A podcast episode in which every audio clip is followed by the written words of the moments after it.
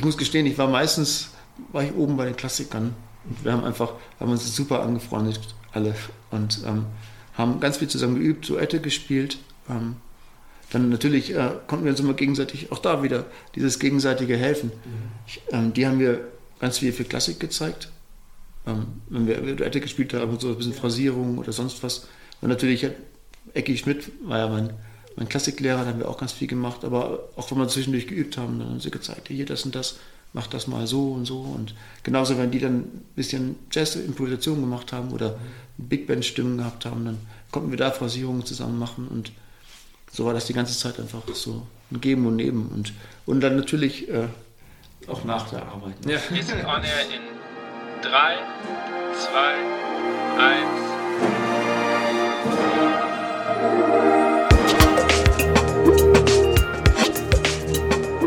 Herzlich willkommen bei On Air, dem Blasmusik-Podcast. Mein Name ist Andy Schreck und ich treffe mich mit Dirigenten, Komponisten, Musikern und Visionären aus der Welt der Blasmusik. Wir sprechen über Ansichten, neue Ideen, das Leben und natürlich Musik. Herzlich willkommen, schön, dass du da bist und dass du dir die Zeit nimmst, hier die Folge anzuhören. Und bevor wir zu meinem Gast kommen, möchte ich euch den Supporter vorstellen.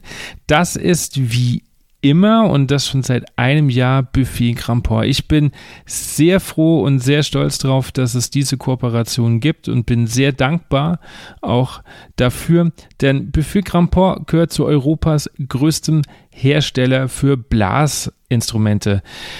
Sie haben ihren Sitz in Markneukirchen beziehungsweise in Geretsried, wo ganz, ganz viele Instrumente stehen zum Ausprobieren, unter anderem B- und S-Trompeten. Genau so eine spielt nämlich mein heutiger Gast. Wenn ihr so eine ausprobieren wollt, dann fahrt einfach mal hin, ruft vorher an, macht einen Termin aus und dann könnt ihr ausprobieren, was das Zeug hält. Mein heutiger Gast ist nicht nur B&S Spieler, sondern auch ein unfassbar netter Typ. Ich muss sagen, ich hatte ein bisschen Respekt vorher, weil ich wusste, wo er überall spielt, was er alles gemacht hat. Und ja, glücklicherweise konnte ich meinen Urlaub mit dem Nützlichen verbinden, denn ich habe in Hamburg Urlaub gemacht und da durfte ich ihn persönlich treffen. Wir haben uns in seinem kleinen Proberaum in einer Kirche getroffen, schräg gegenüber von seiner Wohnung und da haben wir echt einige Stunden verbracht. Er hat es geschafft, dass ich seit einem Jahr dann mein Instrument ausgepackt habe und meine ersten Töne gespielt habe.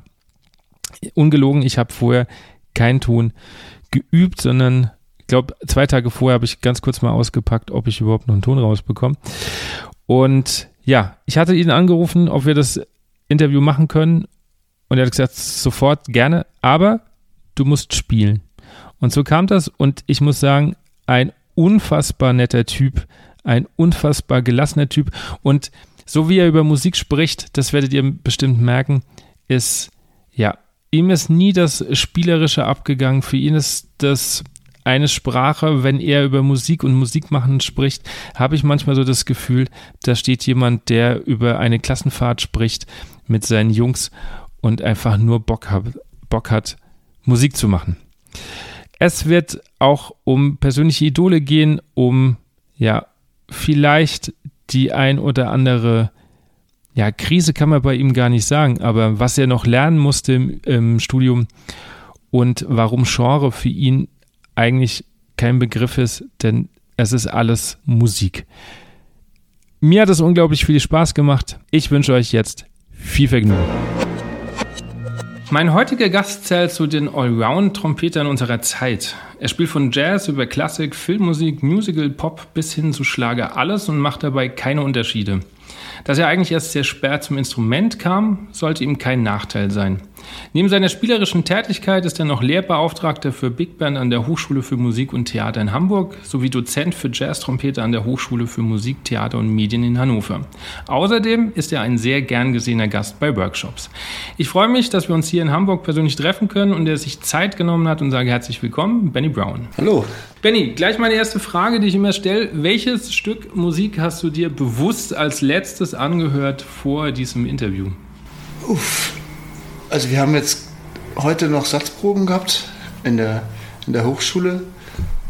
Und ich glaube, davor hatte ich mir die Terry Gibbs Dream Band angehört. Da geht es ein, wie hieß das denn, Dancing Cat, glaube ich. Das ist eine Wahnsinns, Wahnsinns-CD auf alle Fälle, Wahnsinnsaufnahme. Also wenn man sich mal so Satzspiel Okay. vollendeter Perfektion anhören möchte, dann ist das, glaube ich, Okay. die Platte. Das ist Wahnsinn. Die kenne ich nicht mal, muss ich zugeben. Sagt mir gar nichts. Muss ich gleich mal reinhören. Ja, Terry Gibbs Dream Band. Und Al Pacino war der Lead-Trompeter da. Cool. Generelle Frage, wie geht's dir im Moment? Jetzt fängt ja wieder das kulturelle Leben an. Och, danke. Also, mir geht's, mir geht's Gott sei Dank gut. Also, ähm, das war eine, eine sehr, sehr interessante Zeit, muss ich sagen. Also, am Anfang waren wir natürlich alle erstmal geschockt. Andererseits war es eine, man, man darf das fast nicht sagen, es war wie eine, wie eine, wie eine Auszeit. Und für mich, äh, gerade auch für meine Frau und mich, war das eigentlich ein, ein großer Segen, weil ähm, gerade so kurz vor dem Lockdown war ich nur unterwegs tatsächlich. Also alle möglichen Projekte und eins kam zum anderen und es hat gerade so gepasst irgendwie und habe ich nur gemerkt, dass es langsam ein bisschen viel wird und plötzlich kam halt dieser abrupte Stopp und das hat dann eigentlich sehr, sehr, sehr, sehr gut getan. Also einfach wieder ein bisschen runterzukommen und ähm, ich sage das immer zum Scherz, also wir haben uns eigentlich erstmal jetzt so richtig kennenlernen können. Also weil wir haben uns tatsächlich nie in den ganzen Jahren, die wir zusammen sind, so lange am Stück gesehen und uns ähm, klingt vielleicht ein bisschen pathetisch, aber uns wirklich nochmal neu ineinander verliebt. Das ist Das- gut. Hätte auch anders ausgehen können. Ja, auf jeden Fall. Ich habe Kollegen, da war es anders. Nee, nee, also ähm, das war, insofern war das eine fantastische Zeit und, und sie ist, sie ist äh, verbeamtete Lehrerin und ich hatte meine beiden Lehraufträge. Also natürlich sind alle Auftritte ausgefallen und es gab natürlich auch große finanzielle Einbußen, aber wir konnten das einigermaßen stemmen und ich habe vorher sehr sparsam gelebt und viel gespart und ja, das ist dann in Ordnung. Und vor allen Dingen haben wir die Zeit ähm, ich habe versucht, die Zeit so sinnvoll wie möglich zu nutzen. Ähm, einmal ähm, trompeterisch hatte ich mir ähm, vorgenommen, eh ein bisschen was mal am Ansatz zu machen, beziehungsweise ähm, Sachen auszuchecken. Und dann hatte ich auch gute Freunde, einen ganz besonders, der ein bisschen Ansatzstress hatte. Und dann haben wir uns auch eigentlich fast täglich dann über Zoom getroffen und, ähm, oder, oder, oder Skype und einfach zusammen geübt was fantastisch war. Und ähm, genauso auch, sofern das eben möglich war, in Präsenzunterricht zu geben, das kam ja dann praktisch nach einem halben Jahr. Das war auch ein großer Segen, dass wir so ein bisschen füreinander da waren, also jetzt wirklich die Studenten und ich, und aber auch mit Kollegen. Wir haben viel telefoniert oder viel Sitzungen sozusagen gemacht, digitale Sitzungen, mal ein digitales Bier getrunken, einfach um zu gucken, dass man sich gegenseitig ein bisschen unterstützen kann in dieser Zeit oder aufeinander aufpasst, weil Ja, das, das finde ich wichtig, weil ich habe auch Freunde, die auch ja mental damit zu kämpfen hatten, einfach dann irgendwie so für sich zu sein und dann noch nicht mal eine Partnerin zu haben und dann Ja. richtig so irgendwie für sich nur noch in der Wohnung zu sein. Das war schon, ja, schwierig irgendwie. Auf jeden Fall. Nee, also ich, ich muss sagen, also wie gesagt, gerade diese, wenn man, wenn man so ein Ziel vor Augen hat, Ja. irgendwie, weil das, viele hatten ja einfach keine, keine Perspektive mehr und auch keine, also es gab irgendwie keinen Sinn, jetzt viel zu üben. Dann fragt man sich ja mal wofür, aber ähm, bei mir war es irgendwie so und bei den Kollegen halt auch dann, dass wir gesagt haben, ich meine, jetzt gerade, jetzt können wir wirklich alles ausprobieren, was wir machen wollen. Und gerade wenn man mal irgendwie, ich habe immer viel gesucht, ja, verschiedene Ansatzpositionen betrifft und ob man irgendwas irgendwie verbessern kann und so weiter. Und in diesem letzten Jahr ist einfach unglaublich viel passiert. Sowohl bei meinen, bei meinen Studenten als auch bei mir und bei den Freunden. Also ich, ich muss immer sagen, ich bin einer, der sehr, sehr gerne immer zu zweit übt. Weil dann, man hat einmal die Pausen, die man braucht, und Ja. zum anderen ähm, Ja. kann man aufeinander hören und sich gegenseitig inspirieren, was halt super ist. Also gerade, wenn wir auch Jazz spielen und so, dann ja. macht das halt total Spaß. Und da ist einfach eine ganze Menge passiert und irgendwie allein einfach das Musikmachen Willens, Musik zu machen, war einfach toll. Und dadurch, dass wir uns dann sehen konnten, sei es digital oder halt dann später auch in, in Person, hat einfach, ähm, ja, einfach unglaublich gut getan.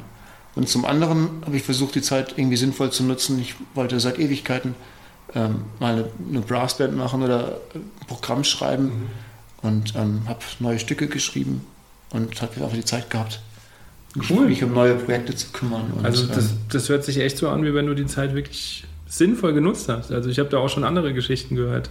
Ja, also es ist, es ist ich meine, ich habe auch natürlich, wir haben auch sehr viel Zeit auf dem Balkon verbracht.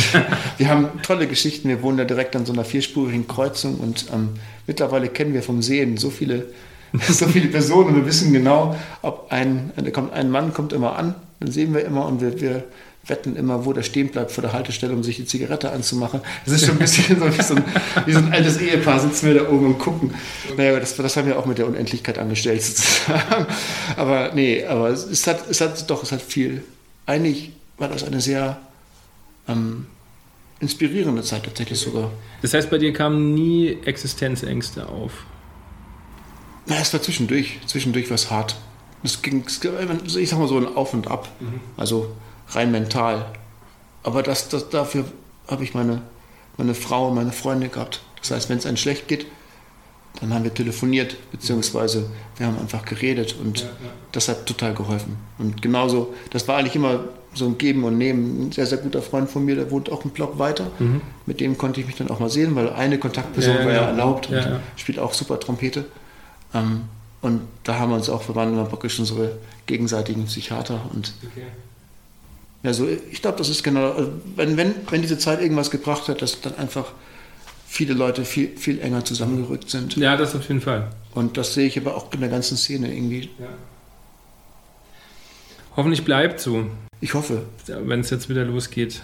Auf der anderen Seite muss man auch sagen, man hat ja auch dann doch bitter zu spüren bekommen, dass Kultur in der Öffentlichkeit dann doch keine große Rolle spielt. Ja, das ist eine andere Geschichte, ja. Wie, wie war das für dich, das so zu nochmal wahrzunehmen. Also irgendwie, ich glaube, es war, doch, war ja jedem schon auch so ein bisschen bewusst, dass, dass Kultur in der Öffentlichkeit, wenn es darum geht, dann ähm, doch nicht die große Rolle spielt, wie es ja eigentlich immer heißt. Aber das dann, glaube ich, so hautnah zu erleben und dann eigentlich mitzukriegen, dass nichts passiert. Was hat das mit dir gemacht? Naja, es ist.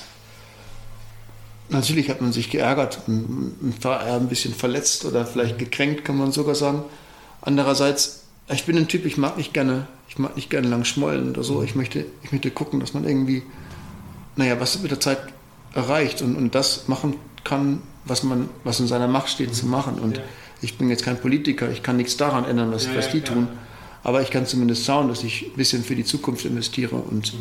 und da schaue. Und wie gesagt, wenn ich, worauf ich, was, was mir sehr wichtig war, war einfach, dass wir gegenseitig aufeinander aufpassen, dass keiner irgendwie auf dumme Ideen kommt oder sonst was.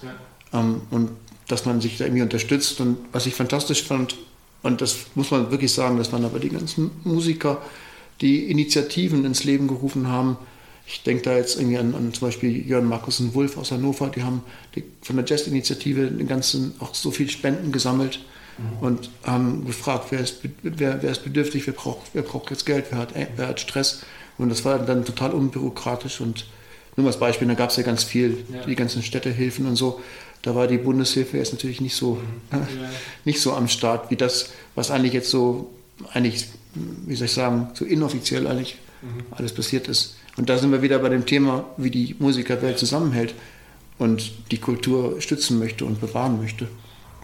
Und die Musiker halt auch. Ja, ne? also ja, ja, klar. Und deren Leben. Ja, aber das ist ja dann tatsächlich sehr schön. Von diesen inoffiziellen Sachen habe ich gar nicht so viel mitbekommen, muss ich ehrlich sagen. Wobei ich auch sagen muss, dadurch, dass ich selber Beamter bin, hatte ich jetzt auch nicht den, den Stress, mich da darum zu tun. Ich habe immer nur mitbekommen von Freunden, die halt diese Bundeshilfen gar nicht bekommen haben oder sehr, sehr, sehr, sehr schwer. Das Problem mit der Bundeshilfe ist ja auch das, dass du eigentlich, ich meine, du, hast ja die Betriebskosten, die ja, ja, übernommen genau. werden. Ja, ja, das Und das heißt ja, wenn du essen möchtest, das ist ja kein Betriebskosten. Das ist ja, oder wenn du deine Miete bezahlen möchtest, das ist auch keine Betriebskosten. Das ist ja nur, wenn du einen Proberaum hast oder genau. für den Zweitwagen. Oder nee, es ist halt, es, es kam leider nicht so da an, wo das ankommen hätte sollen.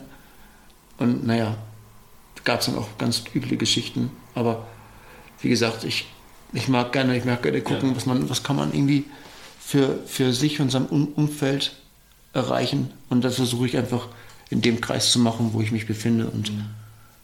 und das ist eigentlich ganz gut ge geglückt. So. Das ist schön, wenn man das so hinterher so sagen kann, dass das doch irgendwie. Naja, wir hoffen jetzt einfach, dass es jetzt wirklich mal. Es, es wirkt gerade jetzt wirklich, wirklich gut. Also, mhm. aber ich meine, wir hatten auch letztes Jahr ja. diese ganze ja, Also man, wird so ein bisschen, ich will nicht sagen pessimistischer, aber irgendwie, man weiß ja nicht, man weiß es einfach nicht. Genau, Äh, da stehen ja jetzt schon wieder irgendwelche Delta-Varianten Ja, ja, im genau. Raum und dann ist man so, ja, ja, das kann ich gut verstehen. Also wir haben jetzt auch mit unserem Musikverein seit drei Wochen Probe Ja, ja. und dann hieß es, ja, wollen wir nicht unser Jahreskonzert, was immer Ende November ist, nicht dieses Jahr mal vorziehen, nicht, dass es uns schon Ich, wieder... würd's- ich, wenn das irgendwie möglich wäre. ja, wir sind, schon toll. am, wir sind schon am Plan, weil ähm, uns hat es letztes Jahr, ich glaube, zwei Wochen davor leider das dicht gemacht und dann ist die Motivation halt ja, in den Keller gegangen. fürchterlich. Genau. Ja, für, für also bei Laien ist das ja nochmal anders. Ähm, klar, die müssen nicht davon leben, aber das ist halt auch für manche so das Highlight im Jahr. Ja, ich finde, man übt doch das ganze Jahr. Genau. Ich Und komme dann- selber aus dem Blasverein. Ja. Also das, das war ja, wir hatten immer das Herbstkonzert, das große Herbstkonzert. Und ich meine, da wird, da wird ja seit, seit Februar für geprobt. eigentlich. Ja, genau, ja, ja. Ja, hoffen wir einfach mal, dass es irgendwie äh, halbwegs durch den Herbst und durch den Winter geht und dann Ja, dass wir drücken wir alle die Daumen ganz Genau, fest. dass die Geschichte jetzt dann doch irgendwann mal rum ist. Ich würde gerne noch einen Sprung ähm, nach vorne machen. Man liest das zwar immer wieder, aber vielleicht können wir es ja ganz kurz trotzdem irgendwie zusammenfassen, wie Musik überhaupt in dein Leben kam. Auch Musik war eigentlich immer in meinem Leben tatsächlich. Also mein Papa war, war Posaunist, ein sehr, sehr guter sogar. Ähm, hat ähm, in Münster hat er Solo-Posaune gespielt. Und ähm, wie ich aber viel später erfahren habe, hat er auch sehr viel Jazz gemacht, war ich eine Band mit Jörg Jörg Achim Keller gehabt, äh, Uli Plettendorf war einer seiner Schüler früher. Ähm, und ähm, er war einfach überall fleißig aktiv und war eigentlich auch so ein ähm, spartenübergreifender. Hat, wie ich auch erfahren habe, in den späten 60ern mit Maynard Ferguson gespielt. Echt? Also ja, also und das als, als sozusagen Klassiker, der dann, ne, ähm, genau, und dadurch war ich halt, seit ich ein Baby war, eigentlich, habe ich immer diesen Posaunenklang im Ohr gehabt und hat auch super Trompete gespielt. Ja, und so kam das eigentlich, dass ich immer Musik gehört habe. Und dann, weiß nicht, dann haben wir, als, als ich sechs war, glaube ich, ein, ein Klavier geholt. Mein Papa wollte gerne Klavier üben und lernen. Und ja, dann haben wir eins gekauft und dann, das war so meine erste große Liebe. Also er hat mir versucht, ein paar Töne auf der Trompete beizubringen und auch auf der Posaune. Also ich konnte, also das ging schon relativ früh, dass ich irgendwie eine, eine, so einen Biedertonleiter bei der Posaune konnte, dann eine Zilotonleiter auf der Trompete, aber mehr auch nicht. Und das Problem war, ich war dann so Eltern, Eltern-Sohn, Verhältnis, so Sch- Lehrer-Schüler, das hat nicht funktioniert. Also er wollte mir das zeigen, aber bei ihm klang das halt mega voll und schön und ich klang halt wie so eine kleine Geldgießkanne, so, so und dementsprechend ähm, ging ich zum Klavier und wenn er da auf den C gedrückt hat und ich habe auf den C gedrückt, dann klang das halt beides gleich und dann das Okay. hat sich dann gut, das hat dann, hat dann gut getan, weil wir hatten dann irgendwie so zeitgleich so einen Start und das war dann toll. Und ja, und dann, dann ging das mit dem Klavier ziemlich schnell. Er hat mir dann immer die Stücke vorgespielt, die ich auf hatte. Eher klassisches äh, Klavier oder, oder eher Jazzklavier? Nee, das war eigentlich Klassik. Okay. Also wir hatten, ich hatte so eine Klavierschule, die hieß Rico lernt Klavier. Okay. Das sind so, das, das ist so, Anna hat ein kleines Lamm und so, die Ja. ganzen Krams. Und dann, Ja. und dann kommen die kleinen Lieder. Nee, und dann, aber dann hat er mir irgendwelche Stücke vorgespielt. Und das, was ich üben sollte. Und ich habe die mal auswendig nachgespielt. Und es ging mit Kinderliedern los, Mhm. über irgendwie, über irgendwie, lustigerweise, wo wir gerade in der Kirche sind, so kleine, wir hatten so ein kleines Choralbuch gehabt. So Danke für diesen guten Morgen und Okay. sowas. Und dann kamen die ersten Harmonien dazu. Ja, und so, so habe ich das irgendwie spielerisch gelernt. Also, das war echt toll. Ich immer, und dann habe ich halt jeden Tag bestimmt ein, zwei Stunden an dem Klavier gesessen und einfach nur gespielt. Gar nicht so viel geübt, aber immer gespielt und, und Klänge entdeckt, so Ja. eigentlich. Und dann war das, dann kam das halt immer mehr. Und wann kam dann die Trompete? Oh, die kam, die kam Jahre später. Da war ich 16. Da, ähm, Wolltest du nicht fr früher irgendwie? na, ich habe es, ich hab's, wie gesagt, ich habe es probiert, Ja. aber dann war ich halt sehr ungeduldig. Und ähm, naja, dann, als ich, als ich halt zwölf war, dann hatten wir einmal diesen Schicksalsschlag. Mein Papa hat einen Herzinfarkt bekommen und war halt nicht mehr da. Und äh, naja, dann lagen die Instrumente halt die ganze Zeit rum. Und irgendwie, ich weiß nicht, dann hatten wir immer mein Bruder und ich. Also mein Bruder wollte ein bisschen Klavier spielen, früher auch. Das heißt, er wollte, er wollte gewollt werden, Klavier zu spielen. ja, so. Und er hat das dann so ein bisschen, so ein bisschen zur Liebe meines Papas, glaube ich, gemacht. Aber dann hat er noch danach aufgehört. Und dann irgendwann, erst ein paar Jahre später, haben wir einfach wir haben die nackte Kanone geguckt. Mhm. Der Musikfilm schlechthin. nee, da gibt es ja diese eine Szene, wo da ist so eine Brassband. Diese da da da da da ah, da, ja. da, da oder, ja, ja. oder eine runterfällt ja, genau. und die Walze drüber. Ja, ist, ja, ja. naja. Gut, und dann spiele ich dieses lustige Lied. Und ähm, irgendwie haben wir uns angeguckt und dann habe ich meinem Bruder die drei, diese drei Akkorde gezeigt. Und dann meinte ich, okay, du spielst die drei Akkorde und ich versuche die Melodie auf Trompete zu machen. Eigentlich so ein kleines Ding. Und das hat einigermaßen funktioniert, bei uns beiden, was gut war. Und plötzlich dachte ich, wow, die Trompete ist irgendwie cool. Und dann, mhm. dann zwischendurch hatte ich noch eine Posaunenstunde mal gehabt bei Jochen Schüle, das war der, der Nachfolger meines Papas im Symphonieorchester.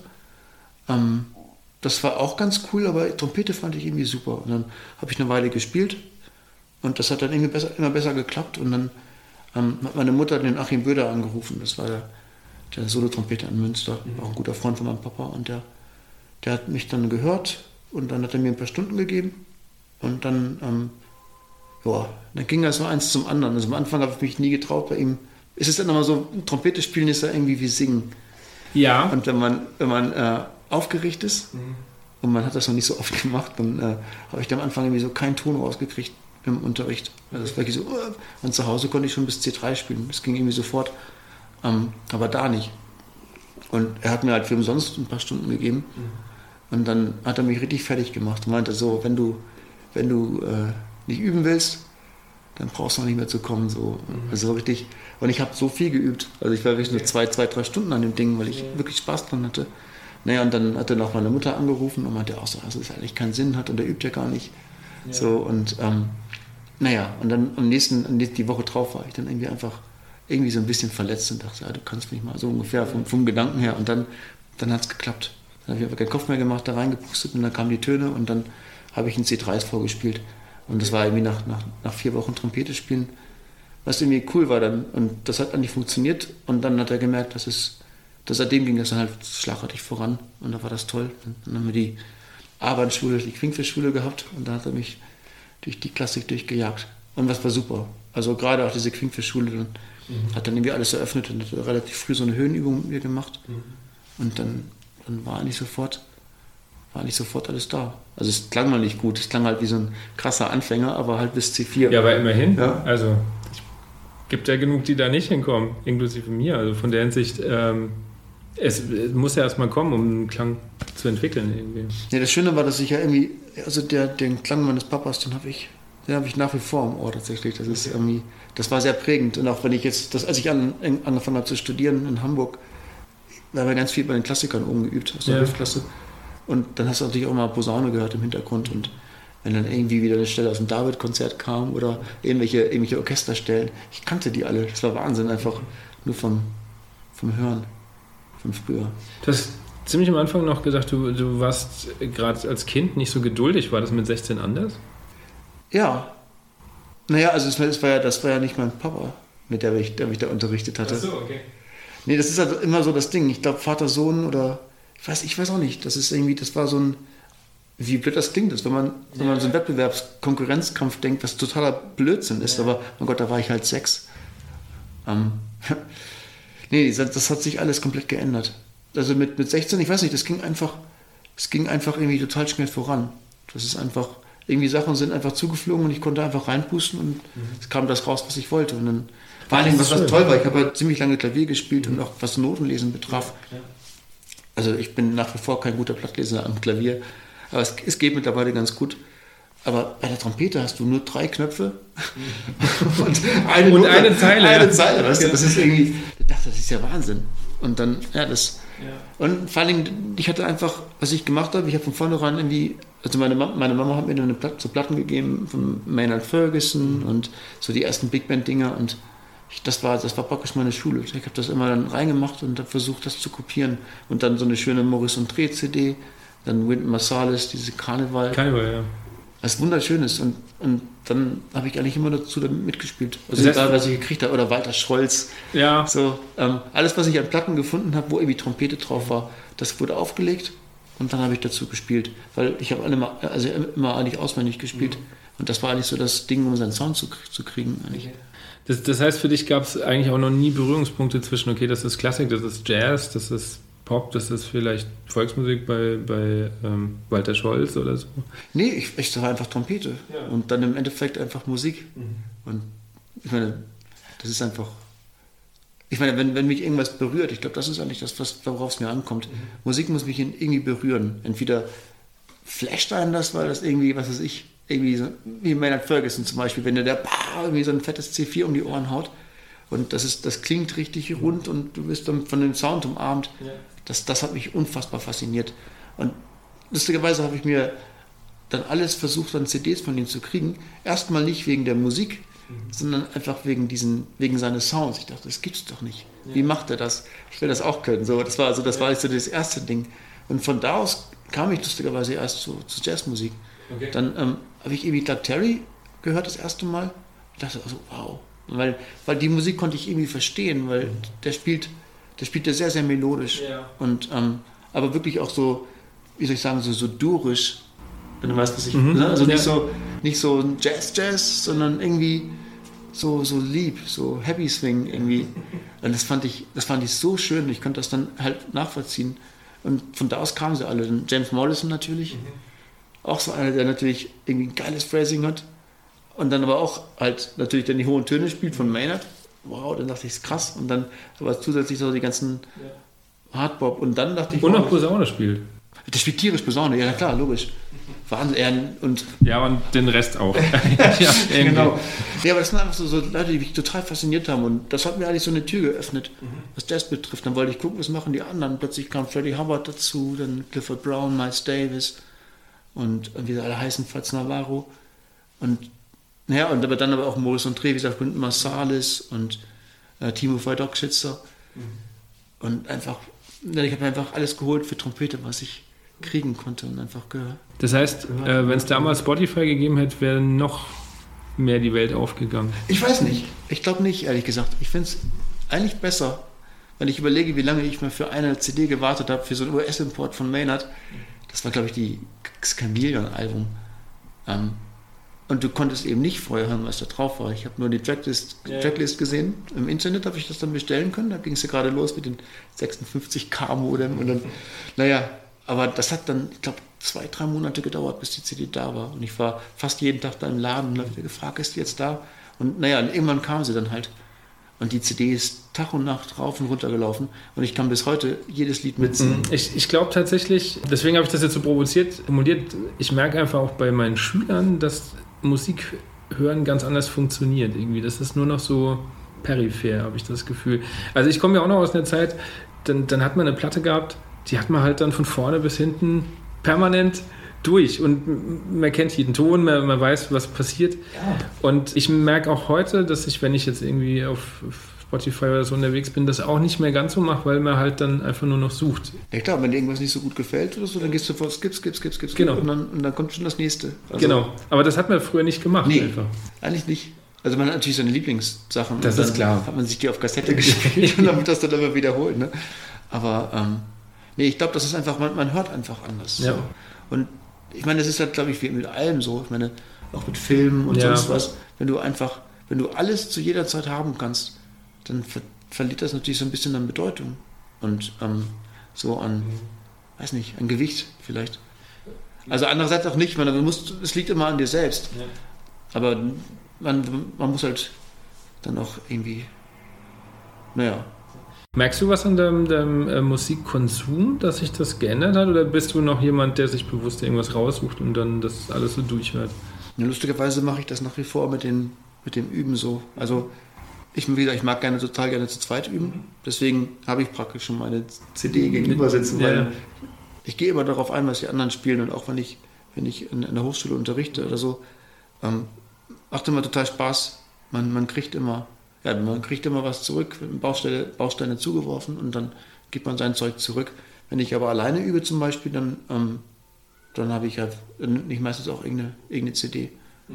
Beziehungsweise dann halt, dann habe ich natürlich Spotify und ja mache was rein und dann auch in verschiedene Stilistiken. Und dann sehe ich zu, dass ich das irgendwie einigermaßen mhm. aufkriege.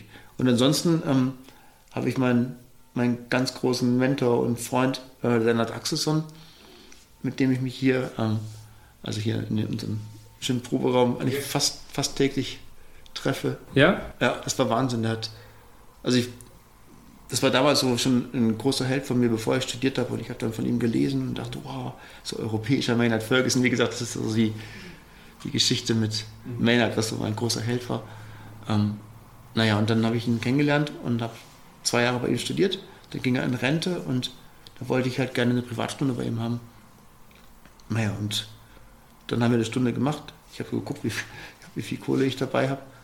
Ähm, und dann hat er mich zu Kaffee und Kuchen eingeladen und dann haben wir noch eine Stunde gemacht. Das ist okay, mal gucken. Und dann, dann war die Stunde vorbei und habe ich nur angelächelt und meinte, ey, vielen Dank, was machst du morgen? Okay. Ich dachte, oh krass. Und das ist jetzt oh, 15 Jahre her. 2006 war das. Und seitdem treffen wir uns wirklich regelmäßig und ich habe so unfassbar viel von ihm gelernt. Einfach ja. allein auch da wieder die Geschichte. Du hörst deinen Sound, mhm. du hörst deine Phrasierung und das, naja, das ist einfach Wahnsinn. Wir spielen einfach zusammen und sind, wie gesagt, mittlerweile einfach richtig gute Freunde. Jetzt gerade ist er in Schweden mhm. und wird, wird nächsten Monat 80. Okay. Und der knallt immer noch alles raus. bis, bis CED oben, also ganz oben. Ne? Also ja. cool. mit so einem Mord-Sound. Ja, ist einfach Wahnsinn. Aber das ist auch genau das, ich glaube auch das, was ich jetzt irgendwie gerne so ein bisschen weitergeben mag, wenn jetzt die, die, die, die neue Generation ranwächst. Einfach ähm, zusammenspielen und einfach inspirieren, inspirieren und inspiriert werden. Ich glaube, das ist immer so dieses ganze Geben und Nehmen. Ja, das fand ich ein bisschen schade in meinem Studium. Das haben wir fast nicht gemacht. Also in der Trompetenklasse. Die Posaunisten haben das viel gemacht, das weiß ich, aber wir haben das komischerweise gab es das irgendwie nicht. Und das war auch nicht zu allen, aber zu manchen war das immer so ein bisschen komisches Verhältnis. Oh, das war schade. Also das, ja. Das haben wir ganz, ganz, ganz viel gemacht. Also gut, ich meine, ich muss gestehen, ich war meistens, war ich oben bei den Klassikern. Und wir haben einfach, haben uns super angefreundet, alle. Und ähm, haben ganz viel zusammen geübt, Duette gespielt. Ähm, dann natürlich äh, konnten wir uns immer gegenseitig, auch da wieder, dieses gegenseitige Helfen. Mhm. Ich, ähm, die haben wir ganz viel für Klassik gezeigt. Ähm, wenn wir Duette gespielt haben, so ein bisschen Phrasierung oder sonst was.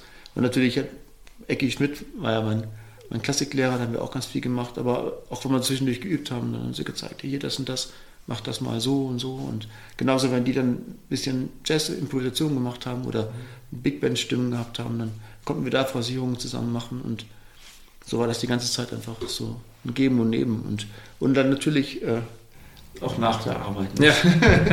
da, wurde, da, wurde, da wurde richtig gearbeitet, sag ich mal. Ne? Ja. Aber das ist, ja, das ist wirklich schön, dass das bei euch so war. Das hätte ich mir gewünscht. Vielleicht hätte ich es auch mehr forcieren müssen und einfach sagen, komm, wir machen das. Weiß ich nicht. Ähm, war, war damals nicht so. Würde ich anders machen, wenn ich nochmal die Chance hätte. Ja. Also es, es tut, ich kann, also ich kann das nur sehr empfehlen. Ja. Einfach weil überhaupt, und vielleicht auch da nochmal einmal auf Corona zurückzukommen, ähm, wie gesagt, dieses Miteinander, mhm. nicht, nicht in Konkurrenz denken, sondern irgendwie das einfach als großes Ganzes sehen und einfach zu wissen, warum man Musik macht. Das ist jetzt nicht irgendwie, um reich und berühmt zu werden, sondern eigentlich ist es mir, warum haben wir angefangen, Musik zu machen? Und das, diese Frage, die beantworte ich mir eigentlich jeden Tag. Einfach allein, dass ich das Ding da auspacke und mhm. ähm, ein bisschen, bisschen spielen darf. Und es ist eigentlich so ein tolles Gefühl, irgendwie jetzt auch gerade nach der Corona-Zeit, ja. oder was heißt hoffentlich nach der Corona-Zeit, wo jetzt irgendwie einiges besser läuft, dass man einfach immer diese große Freude hat, einfach zu spielen mhm. und besser zu werden und ähm, sich weiterzuentwickeln. Aber dann auch, ich werde die anderen alle mitzunehmen und, und, irgendwie diese ganze Freude zu teilen, weil es ist einfach, was wir haben, ist kein Beruf, das ist so eine Berufung. Ja. Und Musiker sein ist einfach, ja, schon ein Privileg, weil wir machen eigentlich das, was wir lieben und im besten Fall werden wir dafür bezahlt. Ja, das stimmt. Also das ist auch das, was ich meinen Schülern eigentlich auch weitergeben will, so den, den, die Freude und den, den, den Spaß an der Musik und nicht, nicht unbedingt so dieses, also leider haben wir da manchmal so dieses Theoretische in der Schule, äh, überwiegt da manchmal, wobei ich an der Schule bin, wo wir sehr viel praktisch arbeiten und eher darüber gehen, Musik zu machen und zu gucken, was, was, was macht das mit einem irgendwie. Gelingt mir nicht immer, aber ist auf jeden Fall so mein, mein Ziel. Ich würde gerne nochmal, weil du gesagt hast, du kommst ja eigentlich auch aus dem Blasorchester, mhm. ähm, darauf nochmal so ein bisschen einzugehen, wie deine Jahre im Blasorchester waren und ob du irgendwas von der Zeit mitnimmst oder mitgenommen hast, was du heute irgendwie noch, ja, weiß nicht, an Erfahrung gebrauchen kannst. Oh, ich denke auf jeden Fall. Also, mh, wie gesagt, als, als Pianist, der ich ja bis dato dann war, ähm, gab es jetzt nicht viel mit Bands. Ne? Also meistens habe ich in der Schule gespielt für irgendwelche, für irgendwelche äh, Veranstaltungen, sei es irgendwie Abiturentlassungen oder was es da nicht alles gibt, weiß gar nicht mehr.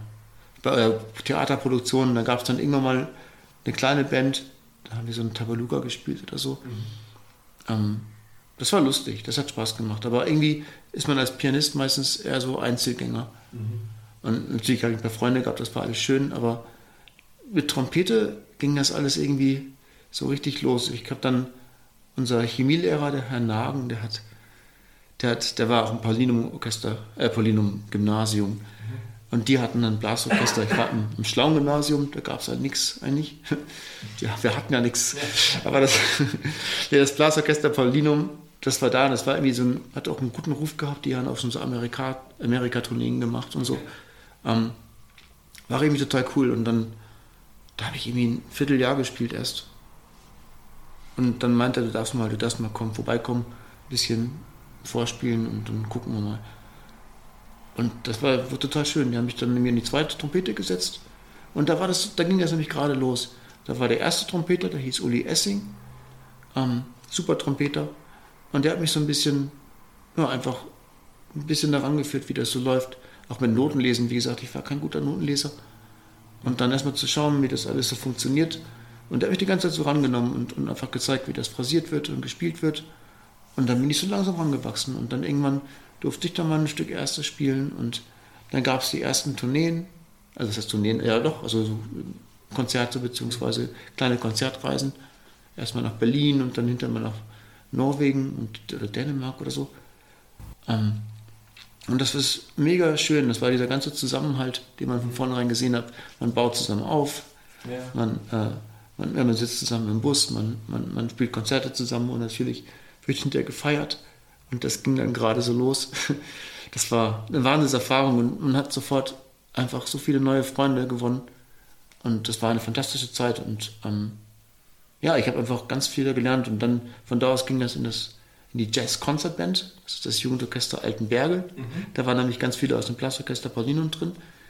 Und ähm, mit denen habe ich eigentlich heute noch Kontakt. Wir haben also viele gute Freunde kommen daraus her mhm. und ähm, auch ein tolles Orchester, das es, glaube ich, gerade auch gerade gar nicht mehr gibt, so wirklich, leider. Okay. Weil, naja, natürlich auch durch Corona nicht geprobt werden konnte und dann auch so ein bisschen Nachwuchs fehlt, das ist alles so gekoppelt mit der Musikschule. Aber wir haben einfach fantastische Konzerte gemacht und ja, es ist einfach, ich glaube, was, was ich auf alle Fälle daraus lerne, ist einmal natürlich dieses ein bisschen äh, Notlesen lernen, aber ganz, ganz besonders einfach diese Kollegialität und, und Freundschaft mit anderen Leuten und gemeinsames Musizieren und allein, ich weiß noch, das erste Mal, dass ich da in diesem Orchester saß, einmal diesen gewaltigen Klang zu hören von so einem ganzen Blasorchester, wo ich eigentlich nur so Klavier gewohnt war oder mal vielleicht gut, ich war mal im, Sinfonier, im Sinfoniekonzert, aber da habe ich ja nicht selber gespielt, sondern so inmitten eines so großen Klangkörpers zu sitzen und dann Teil davon zu sein, das war, boah, das war ein, ein, ein Wahnsinnsgefühl und das werde ich nie vergessen. Also ich war vor einem, vor einem Jahr einmal in der Aula und der Geruch, der kam sofort, das war, war alles ein ganz große Flashback. Nee, Wahnsinn, aber ja, ich glaube, das ist das, was ich da was ich da mitgenommen habe. Wann kam dann für dich die Entscheidung zu sagen, okay, das liegt mir, das mache ich auch zum Beruf? Oder war das schon auch als Pianist irgendwie schon mal in deinem Kopf, das vielleicht genauso dem Papa gleich zu, zu machen? Lustigerweise war als Pianist, also habe ich nicht im Traum daran gedacht, okay. irgendwie, also jetzt professioneller Musiker zu sein. Das war einfach, das war für mich mein, mein ähm, wie soll ich sagen, so ein Ablassventil. Mhm. Wenn ich irgendwie einen stressigen Tag hatte in der Schule oder so, kam ich nach Hause und habe mich da eine Stunde dran gesetzt und einfach nur gespielt. Ich habe immer nur gespielt. Und dann, dann konnte ich mir einfach allen, allen Frust von der Seele spielen, sag ich mal. Genauso, wenn ich richtig gut drauf war. Dann habe ich auch was gespielt und lustigerweise meine, meine, meine Mama konnte immer hören, dass mir gut oder schlecht geht. Einfach von dem, was ich da gespielt habe. Und das war, das war super, aber das war einfach, das war einfach ein Teil von mir. Mhm. Aber nichts, was ich jetzt irgendwie, wo ich jetzt irgendwie dachte, ich muss jetzt da Musiker sein das ging dann tatsächlich mit der Trompete los. Also hm, mein, mein Lehrer, der Achim, der meinte dann irgendwann, relativ schnell, so nach einem Vierteljahr. Ich glaube, in drei Jahren mache ich dich hochschulreif, hat er gesagt. Und dann haben wir halt Gas gegeben. Und da war ich aber noch nicht sicher, ob ich jetzt irgendwie wirklich künstlerisch studieren möchte oder ähm, Schulmusik. Mhm. Ich dachte dann erst Schulmusik, dann habe ich auch mal so einen Tag der offenen Tür gehabt in Detmold, da an der, mhm. an der Hochschule. Da haben das angeboten. Dann habe ich noch Ali Grünewald kennengelernt. Das war eigentlich schön. Und die hatten dann Jazz-Hauptfach. Anderes, aber Achim wollte, dass ich Klassik-Hauptfach mache. Ähm, ja. Und irgendwie war das bei mir immer so, wenn ich, wenn ich ein klassisches Konzert gehört habe, oder Symphoniekonzert, oder ich fand das immer total schön. Aber wenn dann eine Jazzband gespielt hat oder eine Big Band, dachte ich, man, das ist immer so voll den Finger gejuckt, dass ich da auf die Bühne kann mitspielen. Naja, und dann gab es halt diese Entscheidung, dann Achim ist in Rente gegangen und da kam der Nachfolger der Gernhold, Gernhold Sühlberg. Mhm. Und ähm, er wiederum hat bei Matthias Hilf studiert in, in, in, Hamburg und hat dann mit Achim darüber geredet und dann meinte, ja, vielleicht sollst du mal da vorspielen. Okay. Ja, und dann habe ich bei Matthias auch mal eine Probestunde gehabt und das, was mich so fasziniert hat, habe ich noch alles vorgespielt. Naja, zeig doch mal, zeig doch mal. Ja, ja guck mal, E4. so Quatsch. Ich meine, da kann ich mir jetzt echt die, äh, naja, so ein bisschen, würde ich jetzt nicht mehr so, so machen. Aber Jugendlicher Leichtsinn. Ja, ja, klar. Aber das war lustig. Und dann meinte er, ich gebe dir mal die Nummer von Ingolf. Okay. Und Ingolf war der Jazzprofessor ja. damals, Ingolf Burkhardt. Und dann haben wir telefoniert und das war total, total super. Wir haben uns vor allem gut verstanden. Er hat mir ein paar Stunden gegeben vorher. Und das Schöne war, in Hamburg kommt man Jazz mit klassischem Hauptfach studieren. Das ist bis heute so. Also du hast Jazz-Hauptfach, aber du hast auch Klassik-Hauptfach. Dann bei Eckhard Schmidt. Das ist auch gar nicht so verkehrt. Nee, ich finde das fantastisch. Und, und damals war wieder da war Lennart noch dabei. Das heißt, ich hatte bei Ingolf Jazz, ich hatte bei Lennart Liedtrompete und bei Eckhard Schmidt dann Klassiktrompete. Und das waren drei Hauptfachstunden die Woche. Mhm. Cool. Und das hat natürlich mega, yeah. mega viel gebracht einfach. Glaubst du, dass du dadurch, dass, dass du den Hauptanteil äh, im, im, Jazz hast, du auch ein bisschen befreiter aufspielst, weil oft höre ich dann immer von Klassikkollegen, die dann im, im, Orchester sitzen, dass so dieses starre Klassikkorsett, so dieses, die Stelle muss so sein und die, das muss so klingen wie damals in der Aufnahme und so, dass das die natürlich auch schon unter Druck setzt. Irgendwie dieses, das muss genauso ablaufen, was ja im Jazz deutlich freier ist. Absolut. Absolut. Das ist ein ganz, ganz großer Grund, warum ich auch, also warum ich so viel Spaß an dem Instrument habe, weil ich meine, das ist das Schöne daran, also ich, ich kieks mittlerweile viel, viel weniger als früher. Was lustig ist, obwohl ich immer noch sehr, sehr gerne kiekse und sehr, sehr viel auch. Aber ähm, nein, es kommt, es kommt natürlich immer vor. Ja. Also ich habe, glaube ich, noch kein einziges Konzert gespielt, wo ich nicht einmal gekiekst habe. Also man von einmal was so bei so einer Musical-Show, dann denke ich immer so, oh, da war ich, das hat geklappt tatsächlich. Und dann kam der Schlussakkord. Ich dachte, oh, das gibt's nicht, das erste Mal. Und dann habe ich den natürlich dann, äh, dann kam, ja, der Schluss. Naja, nee, aber sonst, aber es ist auch nicht, es ist, interessiert mich auch nicht mehr so doll. Es ist einfach, ich möchte, ich möchte gucken, dass das gut klingt, mhm. dass ich gut phrasiere und ähm, der Rest kommt. Und wenn, das ist, es gibt die schönsten Big Band-Aufnahmen zum Beispiel und man hat immer mal so kleine Kraxerchen ja. da. Aber das macht überhaupt nichts, weil die Musik stimmt, die Time stimmt, Phrasierung stimmt und die Musik stimmt. Das ist das Allerwichtigste eigentlich. Und ähm, das, ich, ich musste einmal Haydn spielen mit, mhm. mit dem besagten Blasorchester hier, mit, mit dem alten Berger. Ähm, und da kamen die ganzen Kollegen aus dem Symphonieorchester von meinem Papa okay. zum Zuhören, was dann der, der Jatzer dann macht. Und ich glaube, das war das aufregendste Konzert für mich, was ich je gespielt habe. Also so ja. nervlich und in der Kirche und ich musste dann nur für dieses Stück auf die Bühne und es war kalt und so. Ja, und super. Zittern ja. oh, Gott, oh Gott, oh Gott. Also das, das, war, das war krass. Es war so einmal auf meiner To-Do-Liste, einmal Heiden spielen. Und ich bin froh, dass ich es gemacht habe. Aber das muss jetzt nicht sein. Also da gibt es andere, die können das so fantastisch und, und können das nachts um vier abrufen. Und das ist toll für sie. Aber das, das ist einfach das ist nicht meine Welt. Okay. Also es war schön, das mal gemacht zu haben. In deinen Studienjahren, ich habe irgendwo gelesen, dass äh, dir irgendjemand mal den Tipp gegeben hat, du sollst das üben, was du noch nicht kannst, weil du anscheinend viel dann doch an deiner Höhe noch weiter geübt hast. Oh ja. ähm, musstest du üben lernen? Ja, ja, würde ich sagen. Also, dass man von den mh, hm, ja, von, von, von manchen Spielereien einfach wegkommt. Okay. Weil es macht natürlich immer meistens Spaß, das zu spielen, was man kann. Ja. Klar. und das mache ich auch nach wie vor sehr, sehr, sehr gerne. Also ich gucke immer, dass ich, dass ich mir immer so verschiedene, wie soll ich sagen, Teile einbaue. Oder wenn ich Zeit habe, übe ich halt dann auch sehr gerne wirklich viel. Aber es ist auch viel Spielen dabei. Und dann habe ich natürlich aber immer die Zeit, also ich habe ich hab mittlerweile so ein konstantes Warm-up, Schrägstrich Technikprogramm, was ich so mache. Das variiert immer ein bisschen, aber ich gucke einfach, dass ich so ein paar Sachen abhaken kann, wo ich einfach weiß, dass das funktioniert. Also was weiß ich, ein bisschen, ein paar Stoßübungen, äh, Bindung, Mundstück. Einfach, einfach, wo ich weiß, also ich, ich versuche mich immer jeden Tag aufs Neue zu kalibrieren. Okay. Also das ist eigentlich mein Warm-up, zu gucken, dass die Lippen nicht zu weit offen sind mhm. und dass man nicht zu sehr drückt und dass die Luft funktioniert. Mhm. So. Aber wenn das geht, dann ist eigentlich der technische, also der technische Ding schon vorbei und dann, dann kümmere ich mich um, um anderes Zeug, was gerade anliegt. Also gerade zum Beispiel ein, ein Album mit dem Rolf Zielke aufnehmen dürfen, so gerade vor der Pandemie. und wir hatten aber jetzt gerade, tatsächlich wirklich gerade jetzt vor, vor zwei Monaten ein Konzert gehabt mhm. und das sind die ganze Zeit so krumme, krumme Taktarten und so. Und da war ich jetzt nie so der große Meister drin.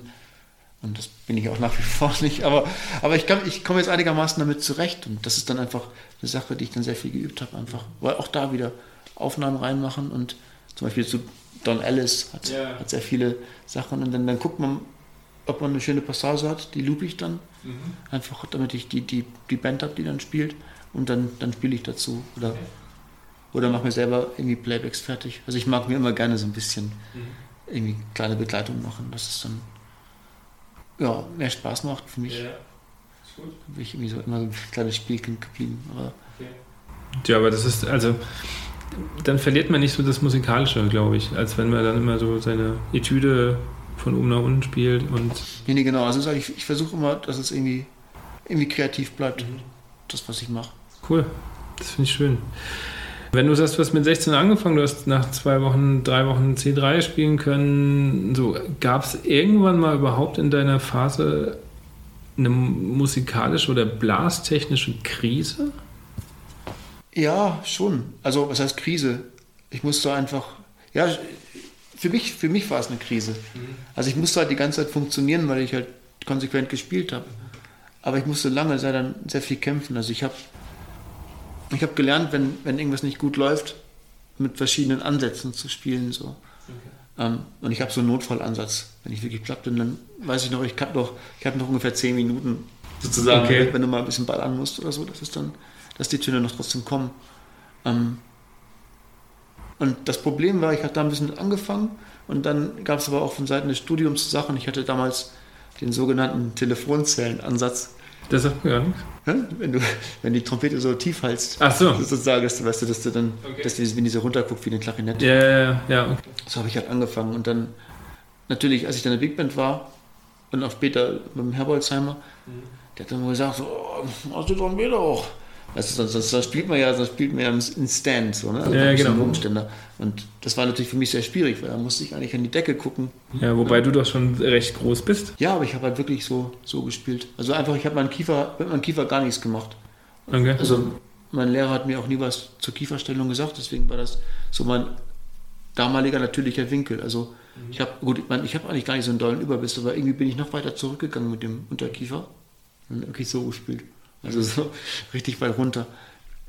Und dann kam natürlich zu Recht meine Lehrer, so Ingolf und Lennart, die meinen, oh, mach doch mal ein bisschen, mach doch mal den Kiefer bis nach vorne, dass die Trompete weiter hochgeht. Mhm. Und das habe ich aber dann total übertrieben. Und dann habe ich mich total verkrampft vom Kiefer her. Und dann ist das ganze System so ein bisschen, also ich konnte halt, so konnte ich halt alles spielen. Okay. Und plötzlich muss ich das dann nach oben machen. Und dann gab es dann tatsächlich so eine Krise, weil ich die, weil ich nicht mehr wusste, wo die ganzen Töne waren. Und also ich damals war einfach so ein, also so G, A3, B3 oder ein C war nichts. Das wusste genau, wo die Töne liegen und piu, und gib ihn. Das habe ich einfach dann den ganzen Tag gemacht. Und plötzlich, plötzlich war ein G3 irgendwie so ein Angstton. Weil dann war das plötzlich so ein Ding, wo ich umsetzen musste. Und dann, und naja, dann ging das, ging dieses ganze, ganze Umsetzkram los. Und das hat eine ganze Weile gedauert tatsächlich über Jahre. Das heißt, da musste ich immer immer so ein bisschen beten, mhm. wenn, wenn irgendwelche hohen Stellen kamen, dass die dann auch okay. irgendwie rauskommen. Und dann, das ist jetzt, also seit ein paar Jahren habe ich das wieder im Griff. Okay.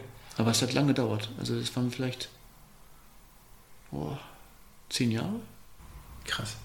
Wie, wie, wie macht man das dann ja mental? Weil du bist ja, also wie, wie du sagst, du musst ja funktionieren auf der Bühne und mhm. dann auf der anderen Seite hast du ein System, das eigentlich funktioniert hat, dann hast du ein anderes, wo, wo du eigentlich weißt, okay, das ist wahrscheinlich schon besser, wenn ich das mache, aber irgendwie fühle ich mich nicht wohl. Und das, also ich gehe jetzt von mir aus, da wird relativ viel in meinem Kopf, glaube ich, passieren und ich wüsste nicht. Naja, ich, das ist, glaube ich, der Grund, warum ich so viel gesucht habe die ganze Zeit. Aber andererseits war das eigentlich eine, eine ziemlich interessante Reise, weil ich habe halt tonnenweise Workshops besucht mhm. und tue es noch immer. Und jetzt, wo wir YouTube haben natürlich, ähm, schaue ich mir auch alles Mögliche an. Okay. Von, von Phil Smith über James Morrison bis mhm. sonst wohin. Ja. Jeder, der was zu erzählen hat. Ja. Hier auch so diese schön, diese Podcast von, von Ganz zum ja. Beispiel auch wunderbar, auch diese letzte Folge da mit seinem Bruder zusammen. Ja, genau, ja, ja. Das ist unfassbar schön gewesen und da kann man, also man kann sich davon von allen Leuten so viel, so viel mitnehmen, was toll ist. Und deswegen habe ich die ganze Zeit gesucht und, und, und gesucht und gesucht ähm, und natürlich immer wieder neue Sachen entdeckt. Und das war eigentlich schon seit ich Trompete spiele. Ich habe eigentlich immer probiert. Manche Sachen haben funktioniert, aber mhm. ich wollte es immer besser haben. Ja. Also für mich, dass es irgendwie leichter geht und, und besser geht. Und mal ist es Glück und mal ist halt Pech. Und da hatte ich also viel.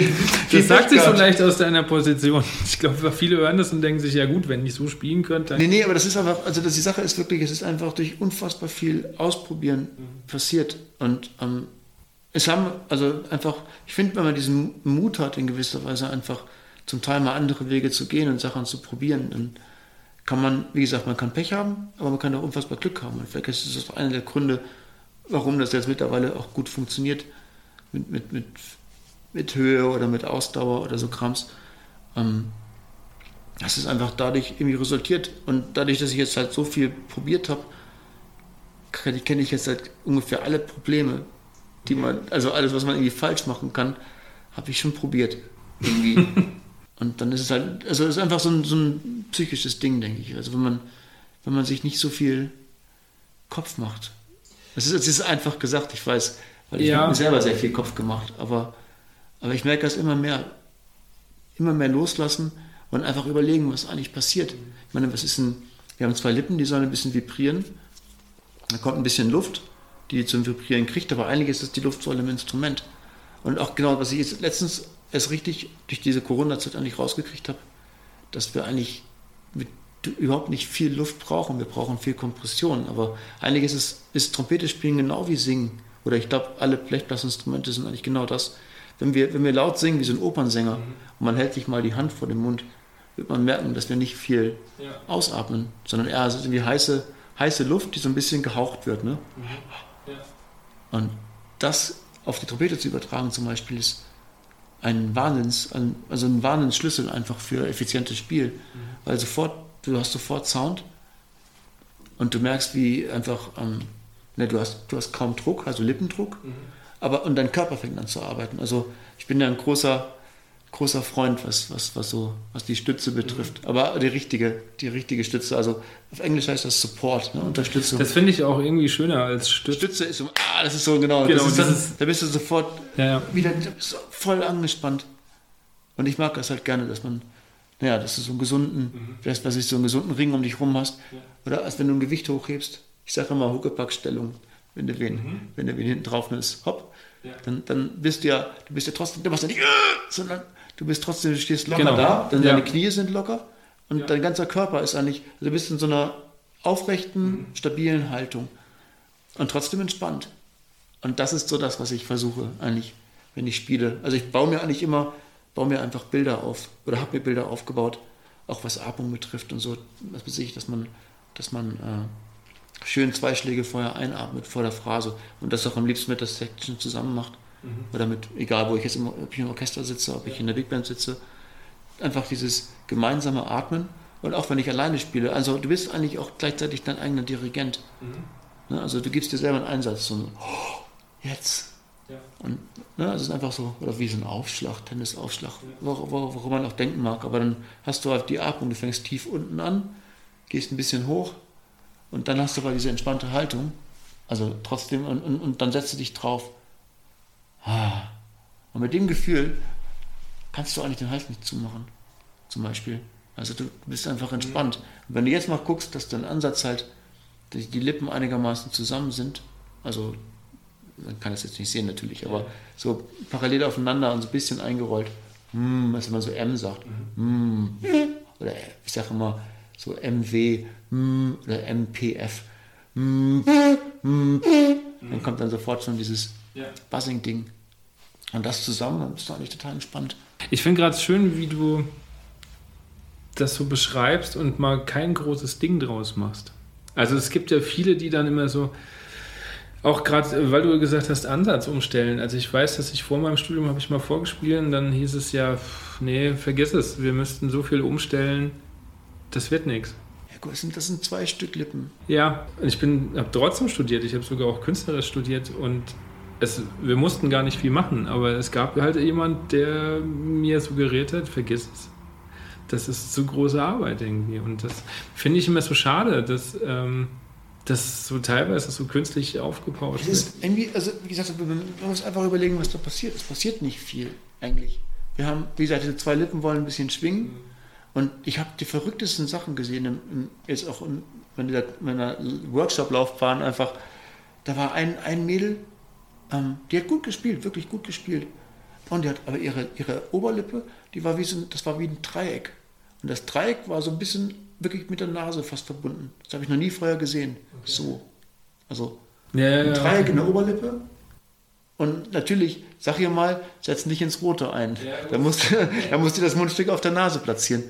Ähm, Ach, das war anatomisch quasi schon. Ja, anatomisch, ah, das war einfach so. Und sie hat wirklich super gespielt, es geht. Und ich meine, es gibt so viele fantastische Trompeter, die ähm, einfach total unorthodox ansetzen. Und wo zum Beispiel die Unterlippe komplett drin ist. Ja. Patsch. Aber die spielen fantastisch. Und dann gibt es Leute, die sagen, ja, aber wenn die so spielen würden, dann würden die die ganz anders spielen. Aber ich denke, so wie die spielen, es hat ja auch, auch was mit Sound zu tun genau, ja. und mit ihrer Persönlichkeit. Ja. Also ich glaube, es gibt keinen Universalansatz für jeden. Ich finde, man muss immer gucken von Spieler zu Spieler. Und so mache ich das halt bei meinen Studenten. Und ähm, so haben das meine, meine Lehrer mit mir gemacht. Sie gucken, sie gucken, was, wie ich bin, was ich mache. Und dann schauen sie auf meine Lippen. Ich habe das Glück, dass ich halt dünne Lippen mhm. habe, deswegen ist da jetzt irgendwie nicht so viel zu machen gewesen. Aber ähm, ich habe da trotzdem alles Mögliche ausprobiert, was man irgendwie, was geht und was nicht. Aber letztendlich guckst du, was für die passt und, wenn, und du siehst, was haben die für Probleme. Und wenn ich einen habe, zum Beispiel, der, der irgendwie bis G3 alles spielen kann und einen fetten Sound hat, dann denke ich, das ist doch fantastisch so. Und dann kann er ansetzen, wie er will. Wenn er keine, wenn er aber, was für sich, wenn er 10 Minuten bis G3 spielen kann und dann ist er platt oder es kommt nur noch Luft raus oder der Sound geht weg, dann weiß man, okay, da gibt es Optimierungsbedarf. Ja. Und das sind meistens immer dieselben Sachen. Also fast bei allen, also alle, die Stress hatten bis jetzt, die haben entweder einfach die Öffnung zu groß gehabt, dass die einfach zu weit aufreißen. Mhm. Das heißt, dann musst du mehr drücken und dann, ähm, ja, mhm. dann ist es ja vorprogrammiert, dass die Lippen anschwellen und blab und so weiter. Das ist die eine Sache. Die andere ist, ähm, dass die kein bisschen einrollen, sondern irgendwie voll rausgehen mit den Lippen und dann praktisch so ein bisschen einsetzen. Das heißt, du musst den, du musst den beibringen, dass die, wenn die, ich, dann lasse ich zum Beispiel buzzen. Mhm. Wenn, die, wenn, die, wenn der Buzzing-Sound so klingt, so wie so ein Pups, das ist, dann weißt du, okay, die Schwingfläche ist praktisch in der Mitte der Lippen. Mhm. Und ich versuche die dazu zu kriegen, dass die Schwingfläche nach außen geht. Also von dem auf. Ja, gehen die so ein bisschen zusammen. Und den Sound zu kriegen, ich meine, da, da überlasse ich dir auch, wie die das, wie die das selber bewerkstelligen. Es ist eigentlich nur, du sagst M oder W. Und dann geht das eigentlich von alleine los. Und das dauert manchmal keine zehn Minuten. Das, was, was ein bisschen schwieriger ist, ist das in sein Spiel zu übertragen.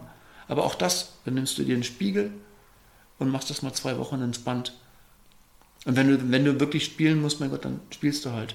Und dann machst du es halt so, wie es geht. Aber zwischendurch beim Einspielen sich daran erinnern. Und alle, mit denen ich das gemacht habe, haben das wirklich sofort innerhalb kürzester Zeit umgesetzt. Und es geht ja natürlich immer um andere Sachen. So.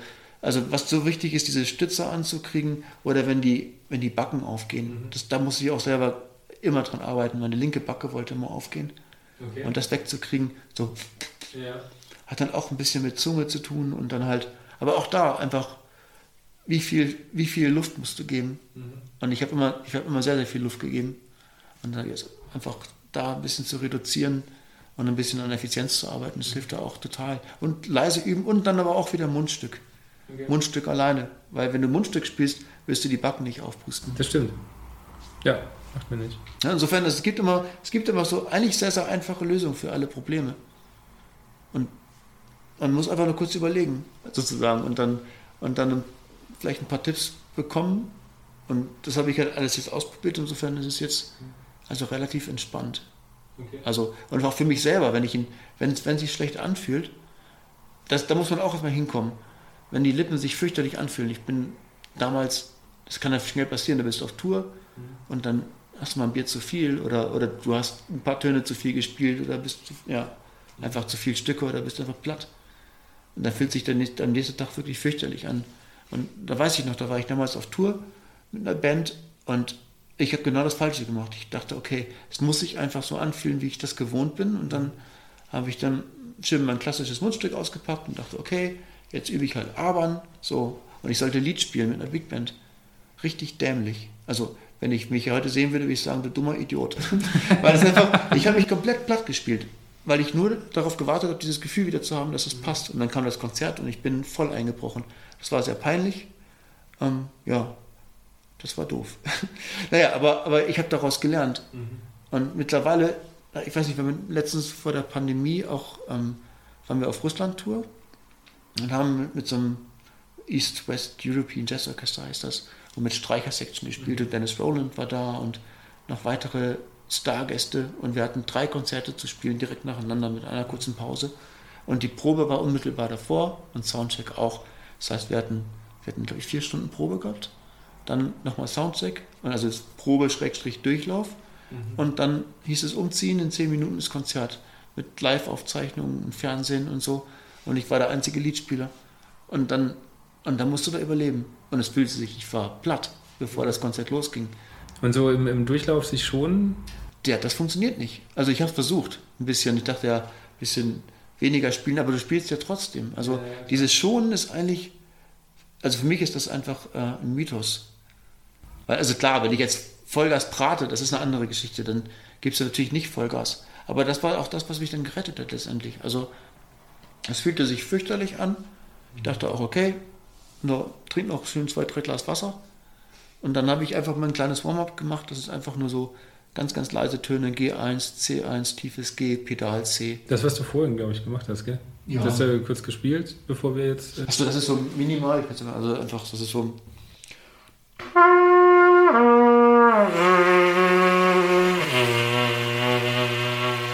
Das klingt ganz leise, das darf auch, das darf auch wirklich schlimm klingen. Das geht nur darum, alles, was ich machen will, ist da auch wieder Ansatz kalibrieren. Mhm. Ich möchte, dass, dass ich eine kleine Öffnung habe, die schwingt. Weil das, wenn du platt bist, tut es das nicht. Dann macht es. Ja, genau. Und dann, dass du das wieder zum Schwingen bekommst. Dafür ist diese Übung da. Und dann halt gibt es noch diesen Doppelpedal C. Und dann, dann gehe ich einfach chromatisch runter bis zum tiefen Fiss und wieder hoch. Ähm, und das zum Beispiel, das war alles, was ich gemacht habe vor dem Konzert. Und dann ging es los. Und ich dachte auch nur nie, nie mehr als irgendwie 70 Prozent geben. Einfach, ich habe ein Mikro gehabt, also dachte ich, gut, spiel Mezzo forte mhm. als dein Maximum und lass es einfach entstehen. Und das Lustige ist, das habe ich dann gemacht und dann habt ihr die Aufnahmen gehört. Und es klingt nicht wie Mezzo forte, das ist das Verrückte daran, okay. weil ich einfach nur entspannt gespielt habe und die Luft die Arbeit machen lassen. Mhm. Aber es ist halt so ein mentales Ding. Ja. Gehst du dann auch über Projektion und suchst dir ein Ziel im Raum? Also gibt es ja auch welche, die sich irgendwie vorstellen. Ja, also auf alle Fälle, auf alle Fälle, dass du durch das Horn durchspielst. Also dass der Ton, dass der Ton nicht hier vorne anfängt im Mundstück, sondern dass der ähm, irgendwie einen Meter weiter vorne ist. Mhm. Und dann einfach nur dieses Ah denken. Also immer in den Raum singen, ja. sozusagen. Und auch von der, was die Stütze betrifft, also bei mir ist der Stützpunkt immer eigentlich so einen Meter weiter vorne. Mhm. Klingt komisch, aber ich, ich stelle mir den Ton hier vor, wie so ein kleiner schwebender Punkt, so. Oh, das, so bleibt alles offen. Also okay.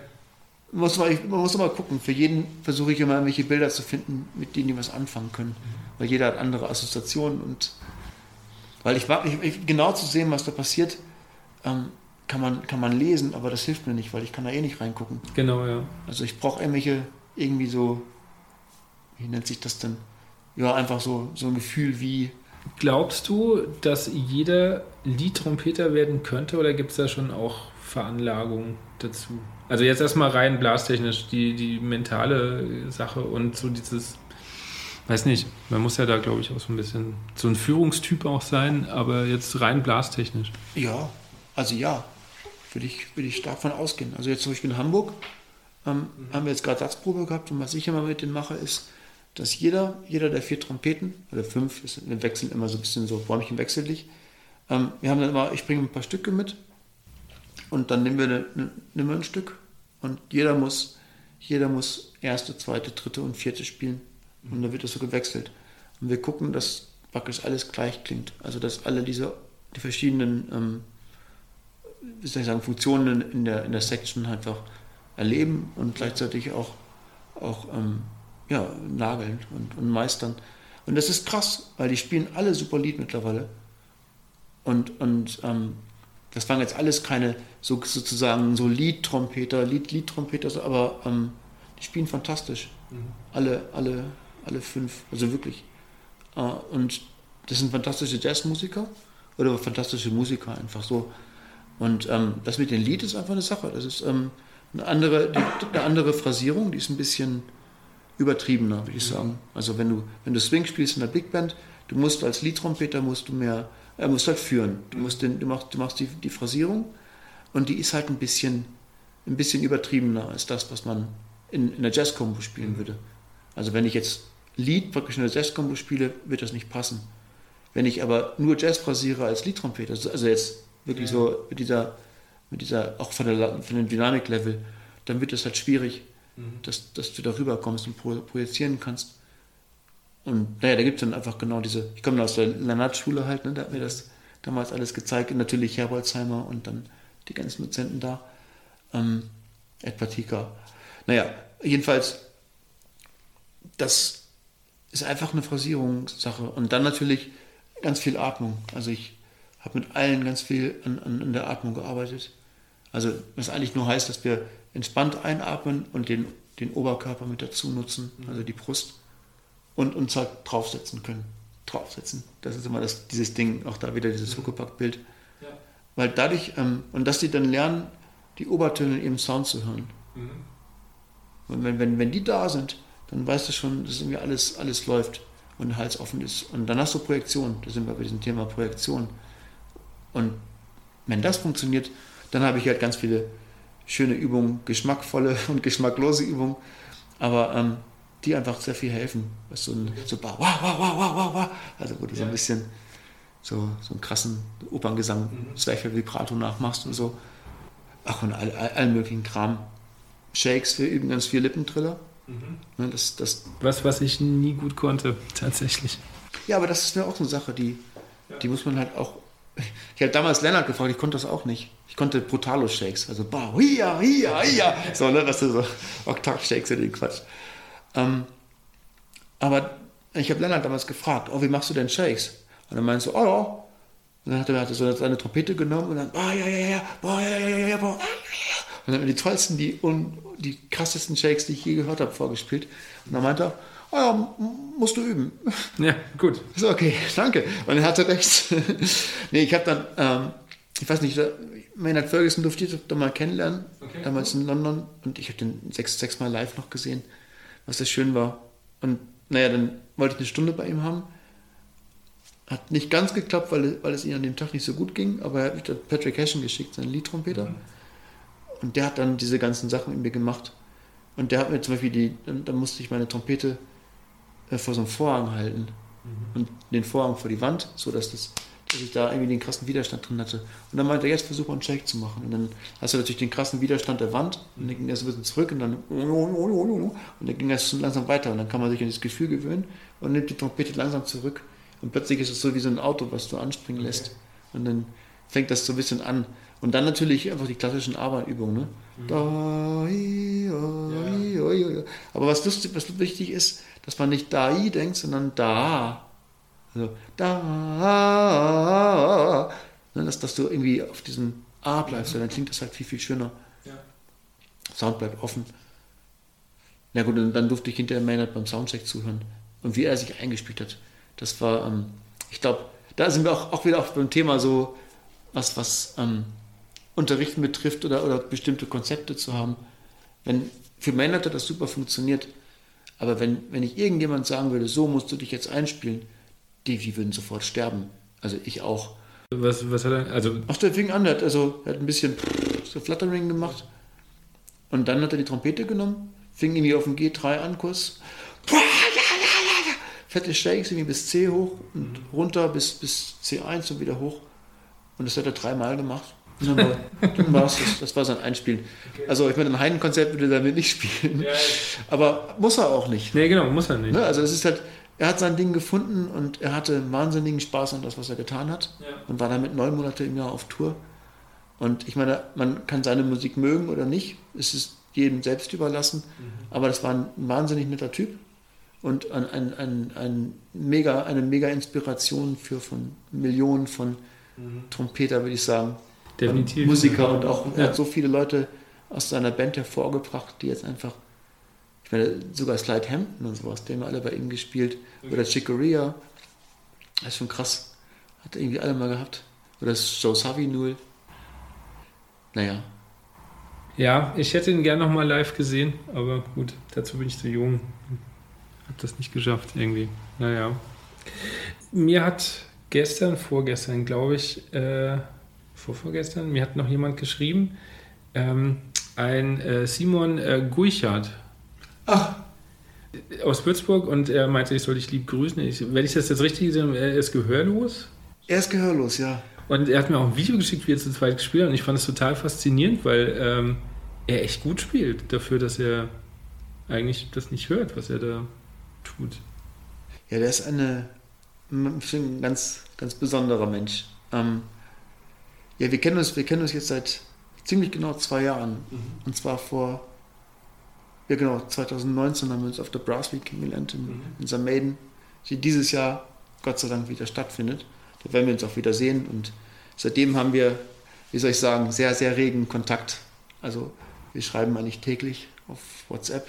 Ähm, und er, er hat also eine krasse Geschichte einfach.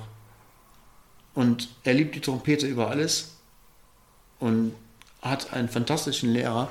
Das ist bei, bei Ludi Anton Ludwig Wilhelm. Ne? Das da, mhm. weiß nicht, kennst du Bozenbrass? Ja, den kenne ich. Genau, und da ist, da spielt er Trompete zum Beispiel. Und ist, ich, ich halte ihn für einen der allerbesten Lehrer überhaupt. Ähm, wenn man sich seine Schüler anhört, das, ja. ich habe das, hab das in Samelden gehört, das sind so sieben-, achtjährige und dann spielen die so Weisen zusammen, aber mit so einem Mordsound einfach.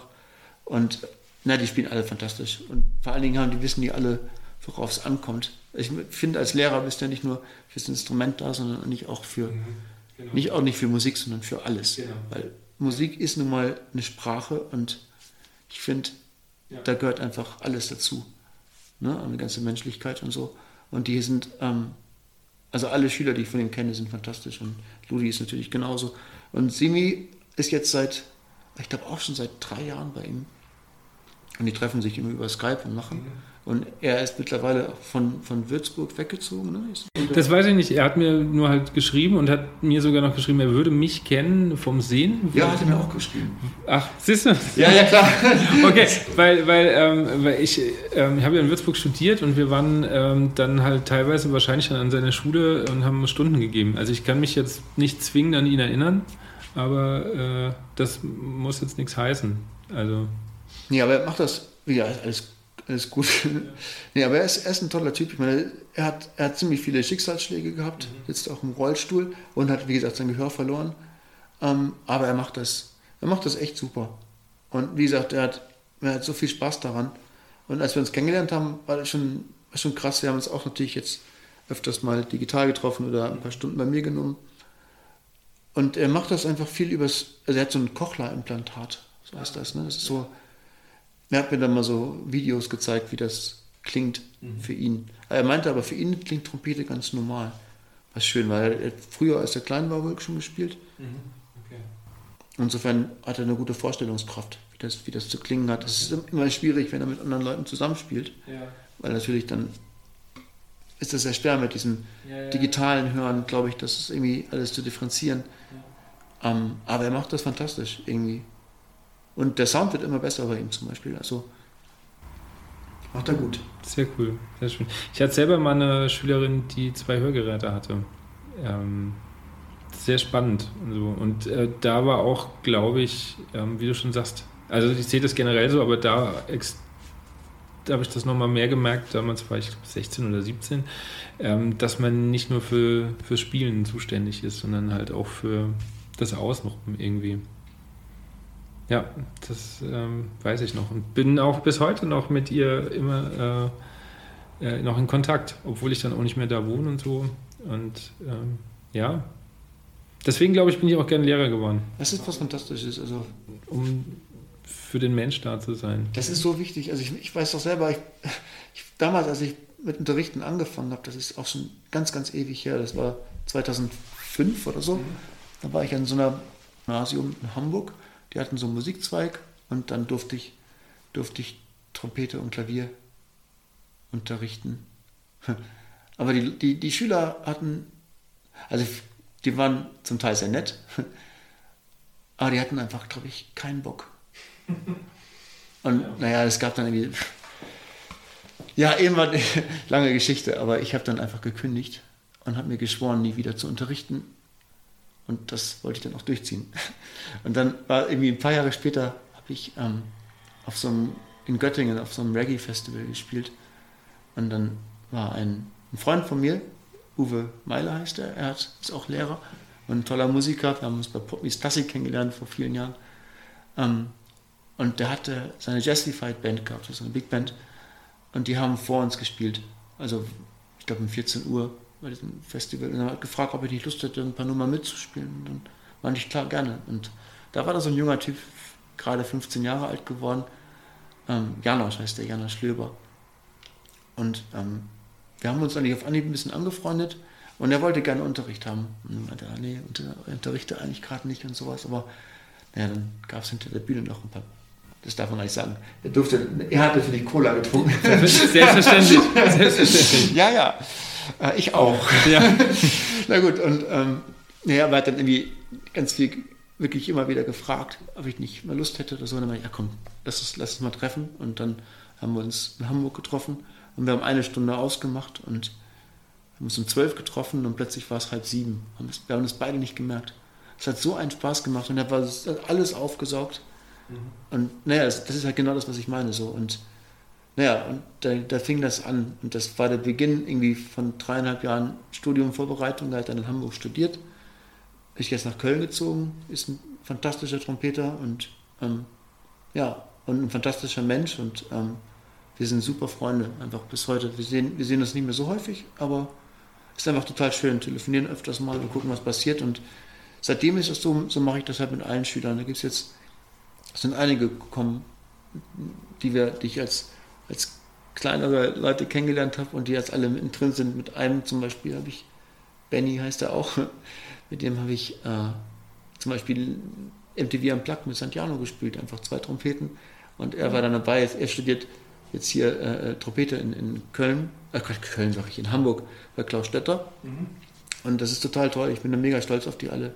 Und es ist einfach richtig schön. Oder Johannes Knoll, auch ein sehr guter Freund, einfach, es ist irgendwie total total schön zu sehen, was aus denen wird. Und ich sage das immer wieder, das ist, also ich habe damals so eine Klavierschule gehabt, dieses Ricolant Klavier, und hinten steht drauf, Musik macht Freude. Und bei dem, über dem D war da so noch so ein kleines so ein N. Ne, so. Und das ist wirklich Wahnsinn. Und wenn ich überlege, was mir Musik alles gegeben hat, ist einfach, wie gesagt, die, die schönste Sprache der Welt. Und ich bin einfach unfassbar dankbar. Und es ist einfach schön, wenn man das so irgendwie Mhm. Man kann das einfach miteinander teilen, egal ob das mit dem Publikum ist, ob das mit Freunden ist, ob das mit Kollegen ist. Und wenn man ja, diese Liebe zusammen teilt, dann ist es einfach wunderbar und dann geht es einfach so einen Tag auch sofort rüber. Ne? Also geht sofort vorbei, ohne dass so. Weil du gerade Santiano ansprichst, du hast ja auch schon mit, was weiß ich, Revolverheld gespielt, Heino, Howard Carpendale, Roger Cicero. Mhm. Das ist ja ein großes Spannungsfeld. Ähm, es gibt ja auch oft leider auch Musiker, die zum Beispiel mit dann dem Schlagerbereich ein Problem hätten, da zu spielen. Für dich ist das kein, kein, kein Problem, da sich trotzdem auf die Bühne zu stellen und zu sagen, ich mache das. Das ist eine, eine, also erstmal eine fantastische Band, also wirklich, und auch da unfassbar liebe Kollegen und da ist hier der andere Trompeter, ist Flo Menzel, so eigentlich mein bester Freund, wir kennen uns so viele Jahre jetzt und haben so viel zusammen erlebt, alles möglich. Und allein als er gefragt hat, er war dann, er war praktisch der MD für die Bläser. Mhm. Als er gefragt hat, ob ich Lust hätte, dann habe ich natürlich sofort gesagt, klar, einfach schon, allein deswegen schon. Aber er hat dann auch die Arrangements gemacht und das war einfach total schön. Und Howard Carpendale ist selber auch total entspannt, ein ganz, ganz entspannter, lieber Kerl. Mhm. Und die Musik macht Spaß. Also, sagen wir mal so, wenn ich jetzt, wenn ich nur noch exklusiv da spielen sollen müsste, sozusagen, ähm, dann würde ich mir natürlich das überlegen, weil das könnte ich nicht. Aber das könnte ich auch in anderen Bands nicht machen. Einfach weil ich, ich liebe das halt einfach so ein bisschen mhm. vielseitig zu bleiben. Ja. Weil irgendwie hält das total frisch und so macht einfach alles, es, es macht einfach Spaß und, ähm, und Freude. Freude ist vielleicht das richtige Wort, Spaß ist immer so ein bisschen. ja. Nee, aber es ist einfach eine große Freude, das, das kann man sagen. Ähm, da nagelst du das Programm und der hat, weil, wir, weil er es ja auch für uns geschrieben, mhm. da haben wir einfach ordentlich was zu tun. Und dann hat man was, dann hat man was geschafft. Okay. Und bei Roger war es zum Beispiel, das war auch so ein Herzensprojekt. Das war ein, ein Riesenspaß und wir haben, also ich bin da erst später dazugerutscht, mhm. aber die Jahre, die ich da spielen durfte, war unfassbar.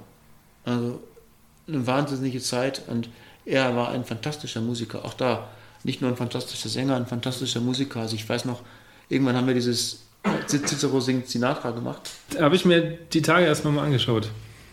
Ja, guck mal, da, da gab es das allererste Konzert, das war in der Schweiz in so einem Zelt, irgendwie 40 Grad oder noch wärmer war das da drin. Wir haben geschwitzt wie die Bekloppten. Aber das, das wollte ich gar nicht erzählen. Er hat jedenfalls, hinterher hat er seine, seine Special Guests dabei gehabt, aber der hatte die Show alleine gestemmt und hat dann bei Cheek to Cheek, to Cheek mhm. haben wir gespielt, ne? Das hat er da hat er äh, ein Skat-Solo gemacht. Mhm. Und ich muss gestehen, ich bin nicht so der riesen Skat-Solo-Fan. Ich mag gerne, wenn, ja, wenn, wenn die Sänger ihre Melodien singen. Ja. Und dann normalerweise finde ich das immer klingt schöner, wenn das ja. andere Instrumente machen. Aber er hat, er hat gesungen und er hat gesungen wie ein Saxophon oder wie eine Trompete oder wie sonst was. Einfach unfassbar. Also wirklich die ganzen Changes ausgespielt mhm. oder ausgesungen, aber wirklich so krass phrasiert, das habe ich so noch nicht gehört. Und das war auch irgendwie so mein, mein schönster Moment mit ihm auch hinterher. Und ich bin dann, kam dann mir entgegen und ich meinte, Alter, was hast du da gemacht? So, und, und, ey, und dann hat er sich so mega gefreut. Und dann haben wir uns in den Arm genommen und so. Das war einfach, das war so, das war so mein Moment mit ihm, würde ich sagen. Einfach, weil das, weil er so, ja, also er war so, so richtig offen einmal. Normalerweise war immer, er war immer sehr, sehr nett, ja. aber auch ein bisschen, na klar, er hat, er hat seine Privatsphäre natürlich genossen. Und, aber er war, war trotzdem bei uns. Aber war dann immer eher so ein bisschen oberflächlich, aber da war es einmal so, war einfach mega schön, ihn immer so, so zu erleben. So. Was hat, wenn ich fragen darf, ja, der Tod mit dir oder mit der Band gemacht? Das war ja auch wahrscheinlich für euch sehr überraschend. Naja, zum Teil war das, es war sehr überraschend und das war natürlich ein großer Schock. Mhm. Und ich meine, bei mir war es jetzt so, ich war natürlich, was ich, was ich eben meinte, natürlich immer, immer viel unterwegs mit mhm. allen möglichen Projekten. Also es, es hat wehgetan, einfach, einfach den Menschen zu verlieren. So, und das, das war hart. Und natürlich hat die Band, wir haben zwischendurch versucht, ob man die irgendwie am Leben erhalten kann, aber letztendlich haben wir gemerkt, dass es auch keinen Sinn macht, die Roger Cicero Big Band zu haben. Ohne Roger Cicero ist einfach, funktioniert nicht, hat nicht funktioniert oder hat nicht sollen sein. Und wir haben andere, es gibt ähm, das Björn Füllgraf Orchester, das ist ähm, eine Big Band von Björn Füllgraf, wie könnte es anders sein? Ähm, und er macht, er macht tolle Projekte. Da gibt es zum Teil auch so ein Udi Jürgens-Ding oder, oder ähm, Nat King Cole Show oder Frank Sinatra Show, also so verschiedene Sachen. Das ist dann so eine Showband, Show-Gala-Band. Ähm, und da sind ganz viele aus der alten Roger-Band, das ist fast eigentlich die Roger-Band. Und dann können wir uns da treffen und dann freuen wir uns, uns zu sehen. Ähm, das ist dann schön. Aber es war natürlich ein krasser Schlag für alle. Dann letztendlich, das war auch drei Tage bevor die Tour losging. Und wir hatten Termine das ganze Jahr über bis November eigentlich schon voll. Also der Kalender war voll damit und das war natürlich auch dann irgendwie ein herber Einschlag für viele Kollegen. Krass. Und naja, wie gesagt, ich, ich bin immer sehr vielgleisig gefahren, deswegen hat man das irgendwie dann, dann, überlebt. Aber es ist halt immer, es ist halt krass. Das war eine krasse Situation einfach. Ja. Also gerade hier. Also. Kommen wir wieder zu schöner ja. Themen. Wie bereitest du dich denn auf die, also wenn du so vielseitig bist, Musical, Pop, Schlager, Jazz, wie bereitest du dich dann darauf vor? Sind das unterschiedliche Dinge oder ist bei deinem Üben eigentlich irgendwie schon alles abgedeckt, dass du irgendwie dann auf dem Punkt fit bist, egal was kommt? Ich versuche das jeden Tag tatsächlich abzudecken. Okay. Also wenn ich jetzt irgendwie einen Karneval von Venedig spielen muss, dann ja. Würde ich natürlich jetzt wieder, also Triolenzunge zum Beispiel ist ein bisschen eingerostet. Ich muss jetzt, ist ja, ähm, ja gut, da kommen wir gleich zu. Nee, an sich, aber an sich habe ich eigentlich alles drin. Mhm. Also ich sehe zu, dass ich einfach gut funktioniere. Deswegen, also dass ich kalibriert bin, mhm. dass meine Lippen zusammen sind, wie gesagt, und dass ich vernünftig, dass meine Atmung funktioniert und dass mein Sound so rein wie möglich ja. ist. Und von da aus kann ich dann überall hingehen, worauf ich Lust habe. Okay. Wenn es rauschig klingen soll, dann weiß ich, was ich zu tun habe. Wenn es klassisch sein soll, dann ändert sich die Phrasierung. Ne? Ein bisschen mehr dieses Ta, Ta, Ta, anstelle von Ta, Ta, Ta, Ta. Ne? Das, ja. das, ist auch so eine Sache von Kompression, wie viel, mhm. wie viel äh, Unterstützung ich dann gebe. Oder so. Ähm, ja, aber es ist einfach genau das Ding. Also ich, meine, meine, meine Vorbereitung ist meistens einfach die, die jeweilige Musik zu hören, was ich brauche. Mhm. Wenn ich Klassik spielen will, höre ich mir Reinhold Friedrich an, Maurice André oder Hans Gansch mhm. oder ja, wie gesagt, Timo Feldbergschützer und alle, so die ganzen Helden, Matthias Höfs. Ähm, naja, einfach alles, das, was du, wo du einfach diesen idealen Sound hast, eigentlich. Wenn ich, wenn ich, wie gesagt, wenn ich, wenn ich Vollgas geben muss, dann halt vielleicht ein Maynard oder Wayne Bergeron oder sonst was. Einfach so, dass du immer so die passenden Sound im Ohr hast. Ja. Wechselst du Mundstück für so Sachen? Oder spielst du. Äh ich habe ein Klassikmundstück. Das, das, ähm, das ist ein bisschen tiefer und ja. runder. Aber ansonsten spiele ich eigentlich alles auf dem da. Es gibt ja dann auch die, die irgendwie so das ganze Palette haben für, je nachdem, was sie spielen wollen. Naja, es gibt manchmal, also im Studio habe ich immer, wenn ich ins Studio gehe, ich weiß nicht, was kommt, dann habe ich so eine, ja, drei Mundstücke. Das Klassikmundstück, das hier, das ist eigentlich, wie gesagt, was ich für alles nehme. Und ich habe noch so einen richtigen, das, da steht nur Fischer drauf. Das ist so ein uraltes, uraltes Ding, das habe ich mal in Prag irgendwie bei dem Bläserstudio da irgendwie vorgestellt bekommen. Das ist ein Doppelkessel-Mundstück, okay. aber sehr flach. Und das, ähm, das hat einen wahnsinnigen Sizzle. Das kannst du aber nicht, also das kannst, das ist so eine Waffe schon. aber wenn du jetzt, wenn du zum Beispiel jetzt so, so Latin spielen musst, ja. das habe ich zum Beispiel bei diesem Konzert in Russland gespielt, okay. wo ich wusste, ich bin, pff, eigentlich bin ich durch. Ja. Und dann, das hilft dann natürlich. Dann brauchst du nicht laut zu spielen, man hört dich trotzdem. Und Wie hältst du dich auf Tour fit? Mm, ich gebe das ein ganz neues Gerät das würde ich jetzt mal, das habe ich jetzt ein bisschen zu Hause probiert und das, das macht einen sehr, sehr guten Eindruck.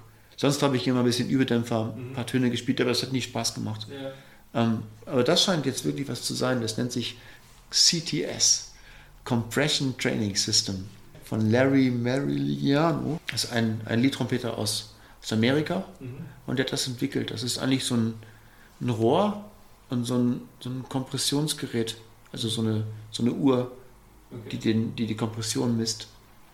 Und dann steckst du dein Mundstück in das Rohr rein. Ja. Aber du pustest nicht, sondern du machst das nur mit deinen Muckis, so wie bei Permanentatmung. Also, mhm. also so ja. aus, dem, aus der Mundhöhle. Mhm. Und dann, dann nimmst du dein Mundstück und drückst einfach so dagegen. Und dann geht dann die, dann geht die Nadel hoch und dann gibt es dann so verschiedene Übungen, die man machen kann. Und wenn du das so zehn Minuten am Tag machst, dann hast du mhm. keine Ansatzschwierigkeiten. Dann ist alles, also das reicht komplett, um den Ansatz zu halten. Das, und vor allem, es macht kein Geräusch. Ne? Also du kannst das nachts um fünf machen. Gibt es eigentlich was, wo du mal gar nichts übst im Jahr? Ja, im Urlaub.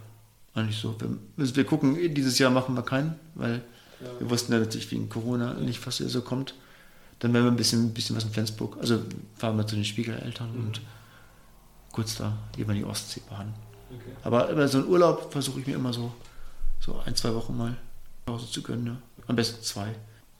Und dann geht es wieder los. Ist dann auch, auch wieder ganz schön, weil das irgendwie so ein bisschen, hat man so ein bisschen Rekalibrierungszeit. Und vor allen Dingen ist es dann echt krass. Also bei mir ist es so, wenn ich, wenn ich eine Woche nicht spiele, dann juckst mir das, dann wird dann richtig hibbelig. Mhm. Wenn das dann zwei Wochen sind, dann werde ich es, also dann, man freut sich so dermaßen wieder darauf zu spielen. Und dann hast du wieder genug, eigentlich genug, ähm, ich sagen, Motivation für das ganze Jahr. Was macht für dich einen guten Big Band Leader bzw. einen Dirigent aus? Einen guten Big Band Leader. Ja, er, er, muss wissen, was er will. Mhm. Also es ist ja meistens so bei uns, dass die Big Band Leader auch gleichzeitig die Komponisten der Stücke sind, mhm. die drankommen. Insofern weiß er sowieso, was er da möchte. Und, ähm, und dann ist es einfach wichtig, also eigentlich, dass er uns auch ein bisschen machen lässt, je nachdem, was es ist. Also, und der Leader einer Big Band ist eigentlich eher so, eher so, ein Hilf, so eine Hilfestellung. Mhm. Also er zeigt uns die, bei schweren Taktarten zeigt er uns die Eins an oder so, ne? Also, oder ähm, gibt die Cues für, für, was weiß ich, für Soloform oder wenn irgendwelche Sachen offen sind. Und ähm, er, muss, er kennt die Tempi natürlich und, und, und ja, weiß die Form. Also, und natürlich Gestaltung geht auch ein bisschen, ne? wenn er sagt, ja, also es gibt, es gibt fantastische Big Band Leute, Edward Tika zum Beispiel fällt mir ein, das ist so einer, bei ihm darf ich auch im Orchester spielen. Er ist so, finde ich, so der Inbegriff eines krassen Big Band Leaders. Also der, atmet alles mit. Der, du weißt jeden Ton, er gibt dir jeden Einsatz und du bist einfach, du bist eigentlich total sicher. Du weißt, der guckt dich zwei Takte vorher an, nur um ganz sicher zu sein, dass auch alles, mhm. alles gut ist. Und ähm, ja, er hat den Laden im Griff. Und dann natürlich dann noch das ganze volle Programm auch noch mit lustigen Ansagen und was war vielleicht mal ein Big Band Lieder, wir müssen ja keine Namen nennen, aber wo du sagst, boah, das war nix. Zum Beispiel, das ist auch wieder eine Russland-Tournee gewesen. Und das Schöne ist, den Namen weiß ich auch nicht. Wir, wir, ähm, wir haben ihn Mr. Dart genannt. Ähm, wir haben eine Probe mit dem gehabt und er wollte alles, also Phrasierung, wir haben uns am Anfang tierisch aufgeregt, muss ich sagen. Und am Schluss haben wir nur noch gelacht, weil es einfach so krass war. Das war so ein Gastdirigent und der meinte, all, auf jeden Ton muss immer so ein Dach sein. Mhm. Und das heißt bei uns mal Dart, dass die ja, Töne genau. abgeschlossen sind. Ne? Also Dart, Dart, Dart, Dart, Dart, Dart, Dart, Tat, Tat, Tat, Tat, Tat. Und auch für schnelle Sachen. Also es ging überhaupt nicht. Aber der wollte das unbedingt so haben. Und dann hat er die Saxophone dazu gekriegt, dass die das machen mussten. Und das war unfassbar lustig. Also wir haben einfach sehr gelacht. Und mit denen hatten wir dann eine TV-Show zu spielen. Und ähm, wir haben den Opener gemacht, der Show, Live-Fernsehen. Und ähm, das, die Nummer war so, also Abtempo. Irgendwie sowas. So voll, Vollgas am Anfang. Und sein Einzähler war einfach nur, der hat kurz seinen Finger gehoben und hat so einen kleinen Vierviertel gemacht. Also und das war der Einzähler. Und wir haben das überhaupt nicht für voll genommen, aber ein paar der Band dann schon. Und dann war das das Vollchaos. Und dann wir sind irgendwie dann reingekommen, aber das war dann nicht ihm zu verdanken, sondern halt einfach unseren Ohren und dem Schlagzeuger, dass wir irgendwie da durchgegangen sind. Aber man kann auch sehr viel kaputt machen. Also was total wichtig ist, sind einfach klare, klare Einsätze geben und den, einmal den Laden zum Laufen kriegen. Ich glaube, weil wir haben in der Big Band natürlich meistens den Schlagzeuger als Chef. Mhm. Eigentlich Schlagzeug, erste Trompete, so, ne? Die beiden müssen sich immer ein, einig sein. Oder die hat die, die Lead-Position, Lead alt erste Posaune, je nachdem, wenn die verschiedenen Sections spielen. So in der klassischen Big Band. Aber Schlagzeug hat schon das meiste zu sagen, weil er sagt ja eigentlich, was hingehört. Und dann kommt der Dirigent, der eigentlich dann den Rest klar macht. Aber deswegen finde ich immer wichtig, wenn die, mhm. wenn die wissen, was sie tun. Was war vielleicht der heikelste Moment für dich als Liedtrompeter? Oder anders, macht Live-Fernsehen für dich einen Unterschied? Ja, schon. Also, das ist, ist auch lange her vielleicht letzte Mal, ja gut, 2019 immer im russischen Fernsehen, da kennt mich keiner. nee, nee, das war, nee, ansonsten ist es einfach, wenn, wenn du viel im Studio bist, dann, dann, dann geht es einigermaßen. Also dann, aber es ist nach wie vor immer aufregend.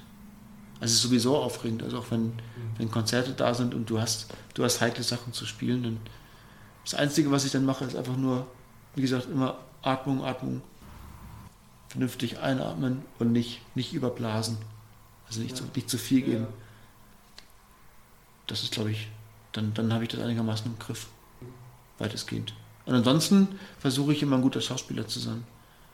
Also das hilft schon, wenn du, wenn du merkst, dass die anderen Leute auch aufgeregt sind, dann ist es cool. Dann versuche ich dann immer, die dann ein bisschen runterzukriegen mit einem blöden Spruch oder, oder sonst was. Und dann, das hilft auch ein bisschen. Also tatsächlich Schauspielern. Ich tue ich tu einfach so, als würde es mich nicht stressen. Und das hilft. Komischerweise. Ja gut, wenn, wenn die Psyche einigermaßen im, im Griff ist, dann, dann wird ja der Rest auch ja. entspannter. Aber dann, ich meine, dann sind die Finger trotzdem am Zittern und so. Also, aber ist dann halt so. Du hast ja vor ein paar Jahren, ich glaube 2014, wenn ich das richtig recherchiert habe, deine eigene Platte rausgebracht. Mhm. Es gibt so ein äh, Zitat von Miles Davis, wo er sagt, It took me years to play like myself. Hast du deinen Sound schon gefunden? Ich bin, also es ist, es ist lustig, wie man, wenn ich jetzt auf alte Aufnahmen höre und ich höre mich jetzt, also man, man erkennt, man erkennt, also ich erkenne mich schon wieder. Man entwickelt sich halt ständig weiter. Aber ich finde so diese, diese Sounds suchen, weiß ich gar nicht, ob das das ist, was ich jemals, jemals gemacht habe. Also ich wollte halt immer, ich wollte halt, dass es schön klingt. So, also dass es irgendwie offen ist. Aber wie würdest du jemanden beschreiben, wie klingt Benny Brown? Hm, ist eine gute Frage. Da müsstest du eigentlich andere fragen, ne? Also, also, ich versuche, ich versuche einen vollen Sound zu haben. Also, dass das, und dass ich damit singen kann. Also, dass ich, dass ich die Flexibilität habe, mit dem Ton zu machen, was ich will. Also, wenn ich einen Shake machen will, wenn ich ein, irgendwie so ein kleines Bending machen möchte oder auch wenn ich ein bisschen Luft reinmachen will. Das sind einfach, aber Sachen, die ich jetzt nicht explizit übe, sondern die ich versuche dann irgendwie äh, einfach in dem Moment einfach zu nutzen und versuche, dass das eher wie so eine Stimme klingt. Mhm. Also dass ich, dass ich was erzählen kann. Das ist eher, auch wenn ich, wenn ich Jazz spiele, versuche ich eigentlich mhm. meistens irgendwas zu erzählen. Auch wenn ich Stücke schreibe, habe ich meine Gedanken, warum ich das schreibe. Also ich denke jetzt nicht irgendwie G, C, D, A, G, sondern ähm, ich habe da schon immer ein paar Bilder vor Augen, okay. was ich da mache. Äh, ich habe gerade irgendwas im Kopf. Stimmt es, dass ein Stück Gammelfleisch heißt? Das ist aber nicht von mir. Ach so, ja, weil, weil dann hätte ja. ich die Geschichte dahinter jetzt interessiert. Äh, nee, das, ist, das, das Stück ist von Felix, von Felix Behrendt. Das ist, ähm, das ist der, der spielt Bass bei mir. Ein super Bassist und auch ein super Komponist. Der macht eigentlich ganz viel Filmmusik und so. Ähm, ich weiß, die Geschichte weiß ich nicht. Ich weiß nur, die hieß damals, wie hieß denn das? auch Gammelfleisch ist Fleisch oder so. Ja, keine Ahnung. Das, ähm, also ich glaube, da hat sich einfach einen Witz gemacht. Weil da gab es ja irgendwann diesen Gammelfleisch-Dings ja, ja, ja, da und dann hat er das einfach so genannt. Weil das auch ein wirres Stück ist. Auch so mit verschiedenen Taktarten und so. Planst du noch eine CD? Ja. Ähm, wahrscheinlich, ähm, also ich, ja, ich habe neue, neue Sachen geschrieben mhm. und wir planen das wahrscheinlich mit so einem tollen in so einem tollen, tollen äh, Analogstudio in Hamm aufzunehmen. Okay. Und dass es tatsächlich auf, auf Platte rauskommt, dann, also auf Vinyl. Also mal einmal etwas, was es dann wahrscheinlich nicht auf Spotify zu hören gibt, sondern was es dann exklusiv aber deine, gibt. aber deine alte Platte ist nicht auf. Die ist drauf, ja. Echt? Ist die auf Spotify? Die ist auf Spotify. Aber nicht bei Apple, oder? Weil ich habe sie nicht gefunden. Ich habe die dann irgendwie übers Internet auf Soundcloud oder so gefunden. Ah. Das sind, genau, das sind, das sind drei Stücke drauf. Ja, genau. genau. Aber die Platte ist bei Spotify, also ganz normal. Ja, muss ich nochmal gucken, irgendwie. Genau, die ist, genau, das ist, die ist auch, das, das wird Zeit. Also es ist wieder eine ganze Menge passiert mhm. von der Band und auch von, von dem, wie ich spiele. Also okay. es ist total schön, auch jetzt in dieser ganzen Corona-Zeit, also dieses ganze viele Üben und, und auch viel auschecken und verschiedene ja. Musik zu hören, das macht sich dann doch bezahlt irgendwie. Also man, man merkt, dass man andere Sachen spielt. Okay. Insofern so diese Soundfindung, also ich glaube, ein Sound ist schon da. Es ist einfach nur das, was ich spiele, wird sich noch ändern. Und ich merke selber, dass ich ein bisschen weniger versuche zu spielen insgesamt. Also, mhm. dass man nicht alles zukleistert, sondern dass man mehr, mehr Lücken lässt, mhm. um die anderen atmen zu lassen und noch mehr, viel mehr ins Kollektiv zu gehen. Okay. Und da, da freue ich mich jetzt aber umso mehr drauf. Wir haben ja jetzt Donnerstag das erste Konzert, ja. wo ich mich jetzt mega freue mit der Band. Das letzte haben wir letztes Jahr im im Juni gespielt als Livestream, nur vor Kameras. Ich glaube, das habe ich äh, äh, gesehen. Also Ausschnitte äh, gibt es auf YouTube, gell? Genau, mittlerweile auf YouTube. Ja, da, da habe ich ein paar Ausschnitte mir mal angeguckt. Genau, das war cool. Ist, danke. ja, es war aufregend. Das ist also, aber das, deswegen ist es so schön, jetzt wieder vor echten Menschen zu spielen, weil das ist ja auch genau wieder die Geschichte. Musik ist eine Sprache ja. und du willst dich unterhalten. Und genau. jetzt auch, dass wir beide hier in einem Zimmer sitzen können und uns unterhalten können, ist schon total toll ist, wenn wir jetzt einfach vom Laptop sitzen. Ja, ja ich genieße auch diese, diese Live-Situation viel mehr als äh, über Zoom. Ja, voll. Ja. Ich mache am Schluss immer eine Schnellfragerunde. Wir kommen jetzt dahin. Okay. Welchen Ratschlag würdest du deinem jüngeren Ich geben? Hab Geduld und übertreib nicht so viel.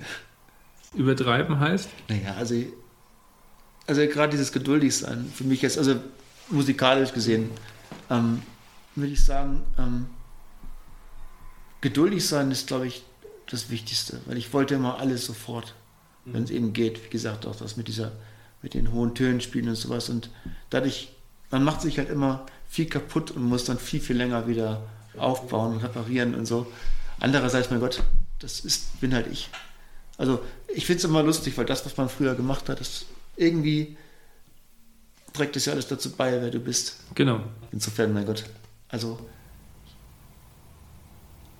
ja, ein bisschen geduldiger sein. Ich glaube, das, das wäre schon. Okay. Was wärst du geworden, wenn du nicht Musiker geworden wärst? Also ich wollte damals Grafikdesign studieren. Eigentlich davor wollte ich Polizist werden. Aber dann ähm, sollten wir ein Praktikum, das ist lustig, wir wollten ein Praktikum machen. Oder also ich wollte ein Praktikum machen, ein Schulpraktikum bei der Polizei. Und habe mich zwei, zwei Jahre vorher dafür beworben. Und die meinten, es sei viel zu früh. Ne? Ein Jahr musst du dich bewerben. Und dann habe ich mich ein Jahr später gemeldet und die meinten, ja, nee, ist alles schon belegt. Und dann war ich stinkig. Ja, zu ja, Recht. Ja, klar. Und dann gab es aber ein Praktikum bei einer Werbeagentur. Die hieß lustigerweise B&S. naja, aber ähm, B&S Werbeagentur. Und da habe ich das Praktikum gemacht und dann ganz viel gemalt und Comics und sowas und dachte, das ist eigentlich ganz mhm. cool. Auch in der Schul ja. Schulzeit habe ich immer, immer meine Lehrer gemalt und so. Malst du heute noch? Ja, nicht mehr so viel, aber meistens so viel Geburtstagskarten oder so. Okay, cool. Und ich wollte wieder, ich habe zu Weihnachten eine Staffelei gekriegt. Mal gucken. Musst du mal was schicken, wenn du. Wenn ja, ich erstmal wieder anfangen. Ja, ja. es kommt, es kommt. Wie findest du Ruhe? Ruhe? Ja. Das kann sehr, sehr erholsam sein, ja. Also gerade, gerade nach so einer Tour oder so. Und, und was machst du, um Ruhe für dich zu finden? Naja, also eigentlich auf dem Sofa liegen einfach. Okay. Also ähm, nichts Besonderes. Oder mal, mal spazieren gehen, mhm. einfach im Park liegen oder so. Was ist deine sinnloseste App auf deinem Handy? Meine sinnloseste App? Ja. äh, sinnloseste. Sekunde. Es, äh, hm, Pocket Politics. Ein dämliches Spiel, wo man einfach nur drücken muss und Geld verdient. okay. Aber äh, du kriegst kein Geld, das ist nur Quatsch. Ja, das ist, glaube ich, das Sinnloseste, was ich hier drauf habe. Was würdest du gerne mal machen und hast dich aber bisher nicht getraut? Äh, Stand-up-Paddling. Also ich habe es mich getraut, aber es hat nicht funktioniert und ich habe mich sehr, sehr lächerlich gemacht, weil ich irgendwie noch mein Handy in der Tasche dann mein Handy in der Tasche gehabt habe und habe voll gepeinigt, da runterzufallen. Das werde ich aber nochmal in Angriff nehmen. Okay. Big Band oder Quartett? Oh, beides. Also das ist auch wieder diese Sache. Also ich liebe Quartett spielen und ich liebe Big Band spielen. Okay. Ja. Trompete oder Klavier? Ähnlich. Also. Okay. Du dürftest eine äh, Benny Brown Superband zusammenstellen. Wer wäre alles dabei? Dürfen aber auch äh, jetzt tote Musiker sein. Also du hast freie Auswahl aus der kompletten Musikgeschichte. Oh. Also da darf ich ganz, ganz kurz Werbung machen, weil ich durfte mich tatsächlich eine, eine Superband jetzt zusammenstellen für die Brass Week, fürs Jubiläum. Cool. Und da haben wir eine Brassband. Und da, das wird auf alle Fälle schön. Da ist dann auch der Andreas Hofmeier mit dabei und oh, ähm, dann Flo Menzel, Hauke Rüther, Felix Fromm aus Mannheim, mhm. super Posaunist und ein, ein guter Freund aus Südtirol, Tobi, Tobi Reifer, der ist ein super Euphonium-Spieler, kann unglaublich auch, also ich bin total virtuos und so und also Brassband heißt dann so also englische also, Brassband? Nicht ganz, also wir haben einfach drei, drei Trompeten, mhm. Posaune, Euphonium, Tuba und Schlagzeug. Cool. Und das ist Wolfi Reiner am, am Schlagzeug, auch aus Österreich. Ähm, und ausschließlich eigene Arrangements und Kompositionen. Und da freue ich mich mega drauf. Da habe ich jetzt den ganzen, ganzen Juni dran gesch geschrieben. Ich wollte mir eigentlich ein bisschen mehr Zeit nehmen, aber jetzt ist natürlich dann irgendwie, jetzt, jetzt geht wieder ein bisschen los, ja, deswegen ja. dann plötzlich war plötzlich keine Zeit mehr, deswegen bin ich dann immer schön so um sechs, halb sieben aufgestanden und habe geschrieben. Aber jetzt ist es so gut wie fertig. Also da freue ich mich mega drauf. Das wäre das wär so praktisch meine, meine Superband für jetzt. Mhm. Ansonsten wäre das, ach, ich meine, ich nutze das immer auf Spotify, also ich, ich versuche mit allen so gut es geht zu spielen, einfach ja. mit den Aufnahmen. Das finde ich total toll. Ähm, ja, ich hätte super gern mit Maynard gespielt, einfach. Ja. Weil das so mein Idol war aus der, aus der frühen Zeit. Und bestimmt mit ganz vielen anderen ganz tollen Musikern. Aber da kam. Okay. Aber das sind ja schon ein paar Namen da. Ja. Cool. Welches Buch bzw. welchen Film sollte man mal ge ja, gelesen oder geschaut haben? Ich habe, also einer meiner Lieblingsbücher, das ist die Autobiografie von Clark Terry. Mhm. Die heißt einfach nur Clark. Und das Buch ist unfassbar schön. Das ist einfach in der Ich-Perspektive erzählt. Mhm. Und, und, und zwar ist es einfach wirklich genau das. Es ist einfach erzählt von ihm und seine Frau Quen, die hat das alles aufgeschrieben. Und das Buch liest sich wie ein Film. Also, und das ist eins der wenigen Bücher, wo ich, ich habe das dann auf einer Zugfahrt nach München von Hamburg und wieder zurück komplett durchgelesen, weil ich so geflasht war. Und das ist ein Buch, da kannst du wirklich, da musste ich zum Teil laut loslachen und anfangen zu weinen an anderen Stellen. Das ist wirklich, das ist wahnsinnig, wahnsinnig schön. Also das wäre so ein, ein super, super Buch, was ich empfehlen würde. Und Film? Ein Film, ja.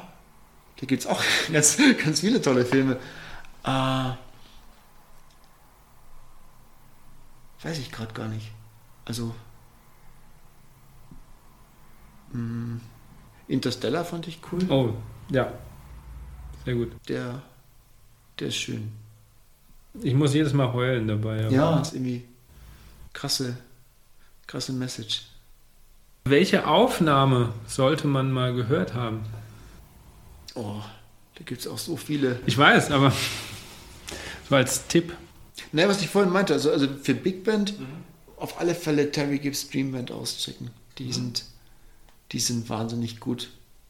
Genau.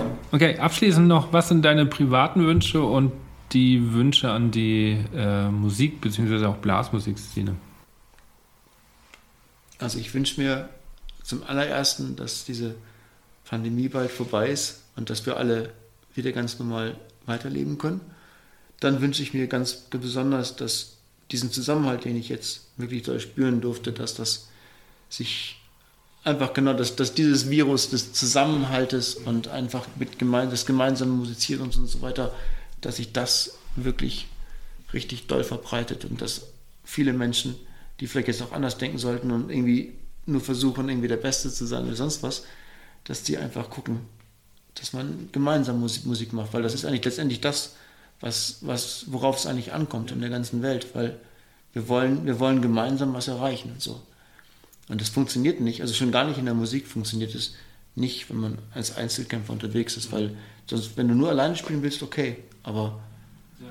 du hast immer eigentlich Leute um dich rum und wenn du, wenn du es schaffst, dass du denen ein gutes Umfeld gibst, dann hast du selber ein gutes Umfeld und dann, dann wird es einfach ein, dann wird jedes Erlebnis und, ja, und, und jede, jede Begegnung mit anderen Leuten einfach zu einer wirklich schönen und bereichernden begegnen. das wünsche ich eigentlich allen Leuten. Und natürlich, dass wir alle gesund bleiben und dass ja, Freude an der Musik einfach das Große ist, weil, wie gesagt, Musik ist die schönste Sprache der Welt und das ähm, möchte ich, dass das alle erleben.